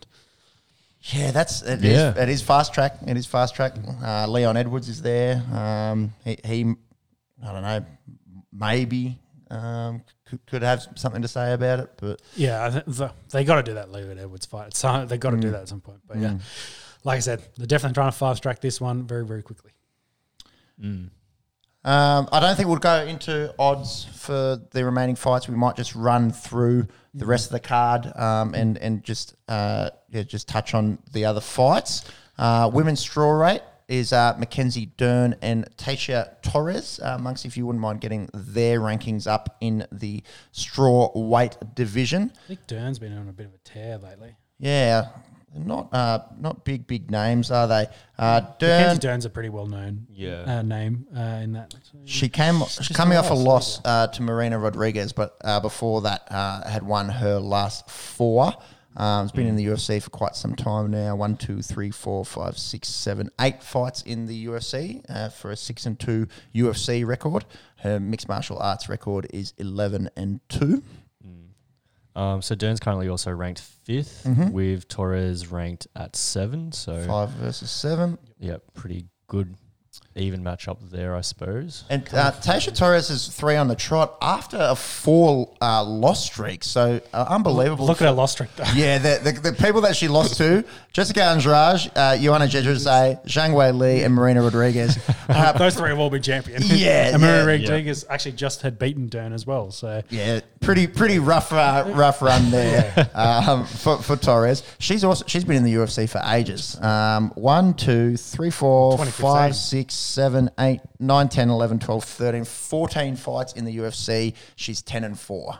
seven years Oh, there, two years. uh, 10 and 5, sorry. And guess who the other loss is? no, no. Rose Rose Namajunas. Yeah, that's um, she's she's lost to a lot of very very good female Yes. uh, talent there. Yeah. Uh, so then there's a heavy fight fight. Listen, I'm not sure if you can find this because there was two Gav- Kevin Gaslam fights booked on this, and I think his opponent in both times pulled out. Ah, So okay. that was cancelled. Um, and I think ESPN, oh no, UFC, the card still has it listed with his um, Faf du Plessis. No, it's not fighting Faf du Plessis. Faf- but- du Plessis. du Plessis, he's fighting du Plessis. So Faf, Faf's pretty solid. I wouldn't want to cop one from on the chin from wa- it him. was a joke. It was Dup- du Plessis who he's fighting. So uh, well, allegedly he was the replacement, but I think that's been cancelled as well. And then they've moved this heavyweight fight in as the, the fifth fight. So I'm not sure. There is meant to be a fifth fight on this pay per view. Um, I'm not 100 sure if it's confirmed exactly what it is. Um, What I've Yeah, what, it looks like there's a fight there. what I've got listed is um, Alexei Oleinik versus Jared Vanderaa. Uh, Alexei Oleinik, um, Ukrainian born out of Kharkiv. Um, he's 44 years of age. both of these guys, I think, are unranked. And he's old. Um, coming off a three uh, loss streak, uh, although pretty handy names again in uh, in Spivac, um, Daukaus, and Derrick Lewis. Beat Fabricio Werdum um, back at UFC 249, which is pretty crazy. Um, look at his how many fights he's had 76 professional fights 59 16 and 1 Yeah. at 44 years of age they are built different those eastern europeans aren't they just Yeah. built different i know if I had two professional fights and made a little bit of money. I would say, "Yep, that's me done." I might go play some golf or something now. Um, that is wild. Seventy-six professional fights. Going up against uh, Jared Vanderaa, he fought not long ago, didn't he? Yeah, against Arlovsky. Arlovsky Arlovsky at uh, at two seven one. So he's also coming off a couple of losses. So it does seem like the UFC's kind of uh, scrambled to try and get uh, two guys um, together at short notice to Yeah. to take um, that The, fight. the. UFC website website still has the that and the Kevin Gaslam fight on it. So Uh, I think, but I think that fight's been cancelled and that one's come in. So Mm-hmm. yeah, Right. Interesting there. But the the top three, it's very heavy. Top three with the, t- the two title fights. It's Mm. looking like a really good card. So looking forward to it. And I'll just run through the prelims. Uh, As- Aspen Ladd uh, take on Raquel Pennington in the women's bantamweight. Uh, welterweight Ian Garry on taking on Darian Weeks. Can't really say I know too much about them. Middleweight Anthony Hernandez versus Josh Fremd, and heavyweight. Uh, that's a pretty big one there. Yeah, Uh, Rozenstruik down there. Yeah, Jairzinho Yeah. Rozenstruik and Marcin Tybura um, to open up the prelim card And, and Mickey Giles are pretty well known down the bottom. on the early on the early of course, um, ending. CM Punk's career. Yeah, short short career uh, in, In the in, in the octagon for CM Punk. There you go. Oh, perfect timing. Hey, the Aussie girls have won the World Cup, uh, their second straight, uh, defeating the arch enemy England by 71 runs in Christchurch. Um, never really looked like uh, losing a game throughout the entire um, entire World Cup. Give credit to England there. They got back into this game, made it a bit of a contest. Uh, only got 280, of course, and the, they had one. I didn't see the final. sh- Almost got 150. Yeah, she Um, needed some support. Uh, we, watching here with no volume. Yeah, just bear with me. Uh, talk, talk amongst yourselves. uh, Nat Siver, 148 not off 121. Uh, so striking at 122. Did everything that she could to, to try and save England there, but just didn't get any help. Uh, from her teammates, um, so two unbelievable knocks uh, in that game between yeah, between the two sides, uh, Alyssa Healy uh, with her 170 and Nat Mm. Siver with 148. Uh, the next uh, highest scoring um, English woman was Heather Knight, this uh, no, Tammy Beaumont with 27, Heather Knight with 26. Uh, for the Aussie girls, Alana King, uh, we saw her leg spin bowling, three for 64, a little bit expensive, but got um, a few few handy poles. Uh, and Megan Schutt, um, two for 42. She was the highest wicket taker for the Aussies uh, during the World Cup. Uh, celebrate tonight uh, accordingly, girls. Uh, hopefully, a few scooey scooey moi mois uh, or champagne or whatever whatever the girls uh, want to get on. Tyler Zeros. yeah, yeah, a few Tyler zeros uh, for, for those that are having a booze ban. Uh, I'll tell you what, if I just won a World Cup, uh, I would not be on the Tyler zeros. I would be on the. Hit something a little bit harder. Yeah, that's right. Uh, the, the full strength uh, squee squee moi mois for, for Pepe if you ever had a chance of winning a World Cup, uh, even maybe you know on FIFA or something like that. Playing against yourself. Playing against the computer and it's on uh, easy. that deserves something. Ah, boys. All right. Uh, well, so well done to the Australian women's cricket team. Um, yeah, Yeah. never looked looked like losing throughout the whole Dominant. tournament. Uh, F1, boys. Um, do you want to you want to talk about Vegas first? Yeah, well, I, th- I think it's uh, the big storyline Vegas getting a race um, added in there. And I was telling James before with F1, when they changed their ownership, they're now kind of owned by uh, Americans. They've got American ownership of uh, the Formula One. Uh, and a couple of years ago, they were asking the drivers what they want to see. And they wanted to see Ricciardo was like, I want to see a va- race in Las Vegas. And of course, he was pumped on social medias. And Lewis followed that and said, I'd love to see a race in Miami. Both, of course, have come to fruition. They're going to have races In uh, both? Yeah, there's a race in my. I think both come in the next season. Does Austin Um, keep it? Yes, so, So the- there's going to be three in America. correct. Yeah. So uh, the big news was Yeah. Las Vegas was going to get a race starting next season, probably uh, the replacement for Moscow. Um, uh, well, not Moscow, Russia losing their race because I think the race is actually in Sochi. uh, Sochi. Oh, yeah. Sochi. So it's not in Moscow. Yeah, Definitely not the same place. No, exactly. Changing my city. So yeah, replacing the Russian GP. Uh, but how awesome is this? Because it's going to be a s- night race, street circuit, Street circuit. down the strip. Unreal. Because you know, you know what Vegas looks like when it's all lit up at Oh, night. yeah. and they're going to have F1 cars race around it. Neither Like, of you blokes have been, have you? Oh, did you go when you were in the state No, the I States? didn't get to No. Vegas. I just stayed on, well, in the Gulf area and then East Coast. yeah. I think I've been three times. it's un, it's it's unreal. Um, you know, it's uh, the entertainment capital of the world for a reason, and Yeah. it seems like a fitting place to host uh, host an F one race, a street race at that. Yeah, and I'm telling James before, like with uh, the Raiders moving there, they're kind of sort of building up their sporting icon That's as well. right. Now getting Yeah. an F1 race Got there. the Golden Knights in Got- uh, Yeah, yeah, ice hockey. hockey. Yeah, well, they're adding to like uh, adding sports into to go with uh, the Sin City um, aspect as Yeah. well. So NBA's only thirty teams as well, with all the other um, major leagues uh, having thirty two. Could you could you Yeah. see a basketball team going to Vegas? Yeah. Just pure Add 'em all pure up. speculation at the moment. yes, but, but hey, it's it's growth. It's definitely grown as a market uh, there. They've obviously. Um, the Raiders, kind of, I guess, kind of proved, especially in the NHL as well, with Mm. the Golden Knights, proved that uh, it's not just a tourist destination. They can There's a get market they can for it. get people consistently into the stadiums Mm-hmm. to watch the events. And yeah, I don't know what they're going to do seating wise along the strip, but they're probably going to have plenty of people. Madness, man. I can't imagine what the ticket sales are going to be at like Yeah. uh, Caesar's Palace, etc.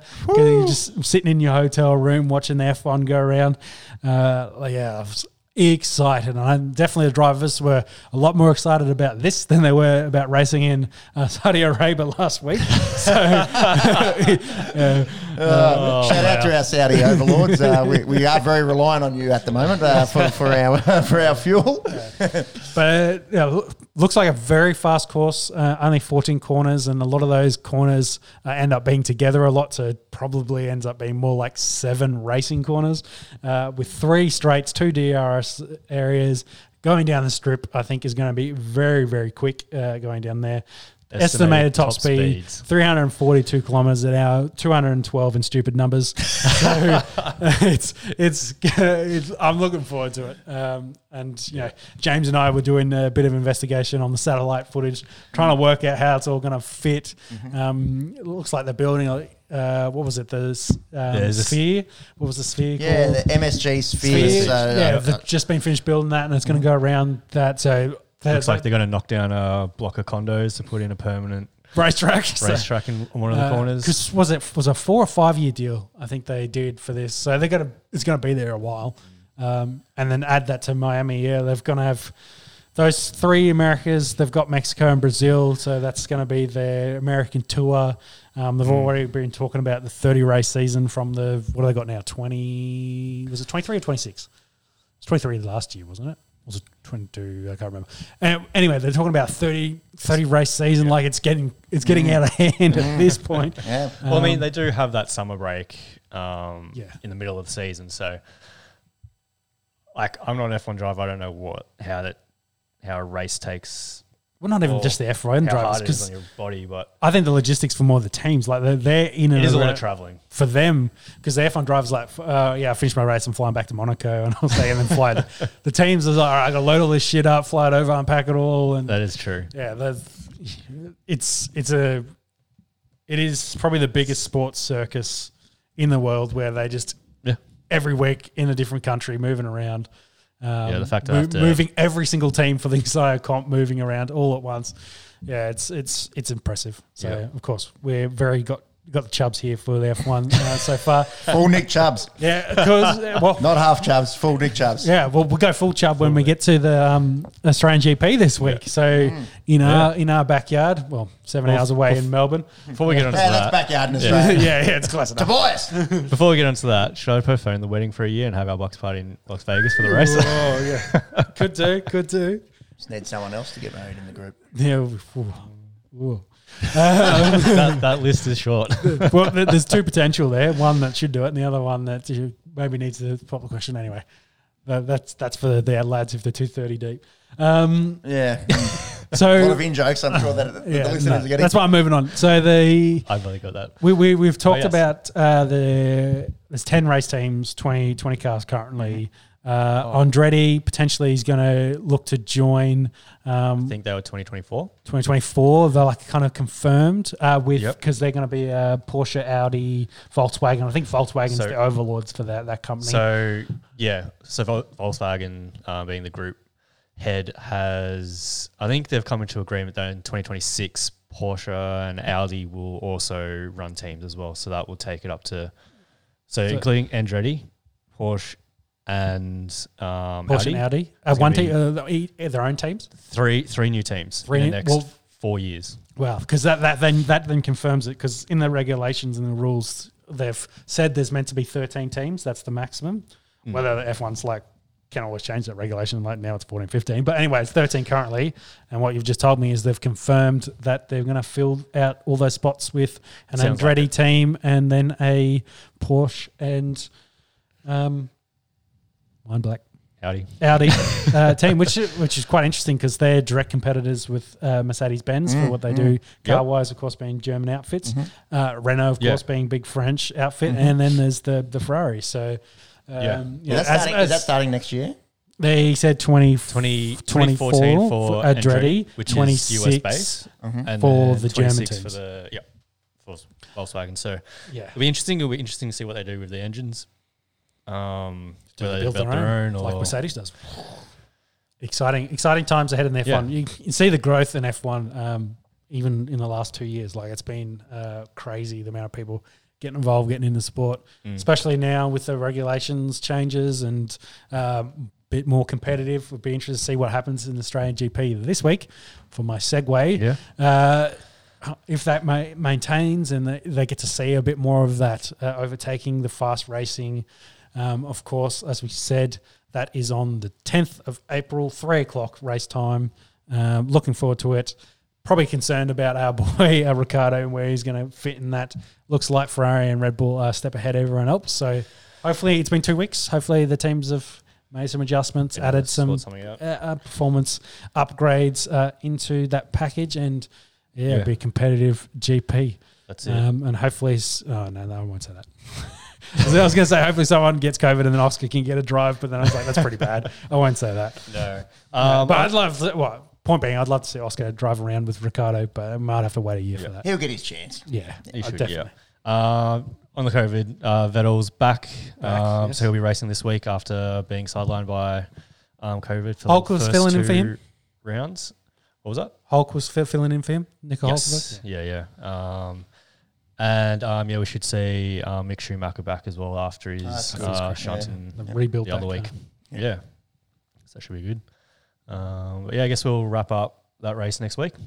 Well, Oh, actually, no. We we'll have to we'll see Yeah, we'll have to see. depending on when we when we do the broadcast. potty. Yeah. Um, just going back to that MSG sphere, uh, I was just doing a little bit of reading around that. It's going to be the biggest uh, s- uh, constructed sphere in the world. Um, it's to it's breaking all kind of uh, construction records, um, and it's expected to be finished um, before uh, this this race in Las Vegas. So yeah, I'm gonna gonna be watching a little bit of YouTube around uh, this this uh, sphere that, they're sounds doing um, in Las Vegas. yeah right.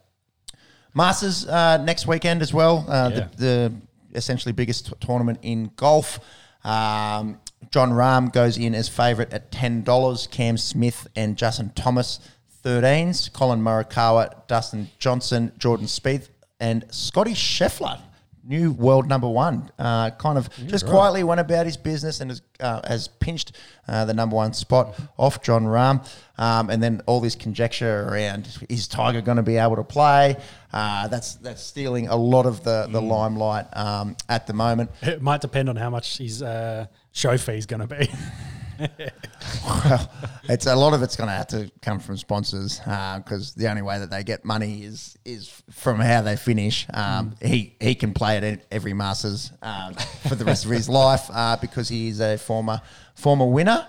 Um, yeah, w- w- what's what do you got there? Uh, it's been 14 months since he uh, had that horrible accident, shattered his leg. Uh, you know, was he going to ever walk again? Um, he's obviously done a lot better than that. He's he's out, um, you know, back um, playing golf. yeah, played with his son, of course. Yeah, played played with his son Charlie um, in the in the father son uh, a few months ago. Uh, any news, or is it all just speculation? Or just speculation. So apparently he's still listed as a competitor um, in the field for for the for Masters. Um, but yeah, no real news yet. I guess it just depends on if he shows up on the day. I guess. see what happens. I'm sure there'll be a lot uh, that breaks over the next few days. Uh, Cameron Smith, I don't know if he, um, you know, on form uh, should be the the tied second favourite there. Obviously, a big favourite of ours as an Aussie. Um, you know, just fan of good blokes that like drinking beer and hitting golf balls and going fishing and have mullets. Um, has never and has never won a major. Um, has finished second before. Um, so yeah, would love to see him uh, make a push um, there. But Win a major, come coach Queensland. It's all good. That's just think that joke in every time. Yeah, you got it. you got to get it. You got to get it. Well, Cameron Smith, um, I've heard him talk about uh, Cam Smith and sneaks in little jokes about you know it, it as well. So you know, Have you ever seen the two put together in the same room? Yeah, interesting, interesting. They also look nothing alike. yes. yes. Uh, let me just chase up Cam Smith. Uh, so, tied second at the Masters in 2010. Um, has also um, finished tied fifth at the Masters back in 18. Um, and at the US Open, uh, he was tied fourth in 2015. Hasn't had uh, as much luck in the PGA Championship or um, over in the British Open. But yeah, his um, his his Masters form is is pretty good. Um, you know, top ten finishes and in three out of the last four. Uh, so could you imagine um, the hysteria if he was to to take out um, the Masters uh, here down under? That will wrap up our episode. Thank you to anyone that caught us on the live stream. If you're to get some football scores real quick? Oh yeah. How we finish Ooh, up? Yeah. Uh, so uh, Saints and Tigers was very close, uh, running into the end of that game there, and we'll look up the Storm and Bulldogs results. The Storm were looking pretty handy um, in that one. Uh, thank you to anyone that listened to the whole thing, or if you're listening back to this uh, during the week. I hope you're having a good week uh, on the tools or uh, in the car or whatever you're doing. Um, Jeez. Jeez, if you're listening to us while you're doing that, uh, may God have mercy on your soul. Oh, sorry, I wasn't scoffing at that. Uh, Storm beat the Bulldogs 44 to nothing, Oh, ouchie, wah which I think's are the Yeah, biggest it's the biggest- margin yeah. so far this season. Last so- year we're having far all these all these yeah. blowouts, and there was 44 point uh, margins on the reg. Uh, this season has uh, has been a lot closer. We haven't seen many big blowouts at all. I'm actually just going back through. So the Cowboys uh, beat the Broncos by 26 last week. That was the biggest of that round. Um, uh, Penrith Penrith against Manly in round one, 22 points. So by far the biggest biggest. Well, this this round uh, with Manly beating the Raiders and then the Cowboys, the Roosters, they're probably the other two biggest. Yeah, actually, So this so- this this round's gotten a bit out of hand, but yeah. um, yeah, hopefully the Dragons aren't in for something similar. or Parra. yeah.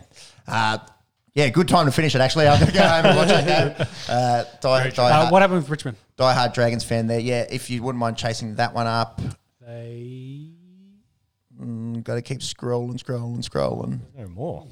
Nah, it's because of your last week, dude. Am I last week? Yeah. There, you're week one. Yeah. Am I week one? Uh, there you go. There you go. Scroll, Uh, scroll, scroll, keep on scrolling, scrolling, scrolling. Holy St Kilda! There you go. 117 to 84. They win by 33 points. You remember Yeah, last year as well, uh, they played each other twice, and Richmond absolutely pantsed them the first time round, and then St Kilda did, this, the, did the opposite. Uh, yeah. so St Kilda uh, getting a big, big win there against the Tigs. Um, and and that is is a wild, wild finish. They must have just absolutely run them in that over them in the fourth quarter. Uh, yeah, kicked seven goals, one in the last quarter. Good on the, the Saints there. Hopefully, that's a sign uh, for what's about to happen in the rugby league. The Saints in that one. Uh, anyways, this means a whole lot of fucking nothing to you if you're listening back to this during the week. Hope you're having a good week. Thanks for tuning in. Uh, we'll catch you next week uh, to chat. Yep.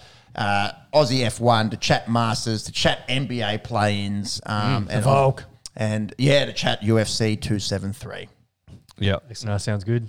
Cheers, boys. Appreciate having it. us. Thank you. It's been fun as always. Have a good one. Yeah, big big day on the uh, Tyler Zeros. Uh, make sure you're safe driving home, etc. Bye. Bye.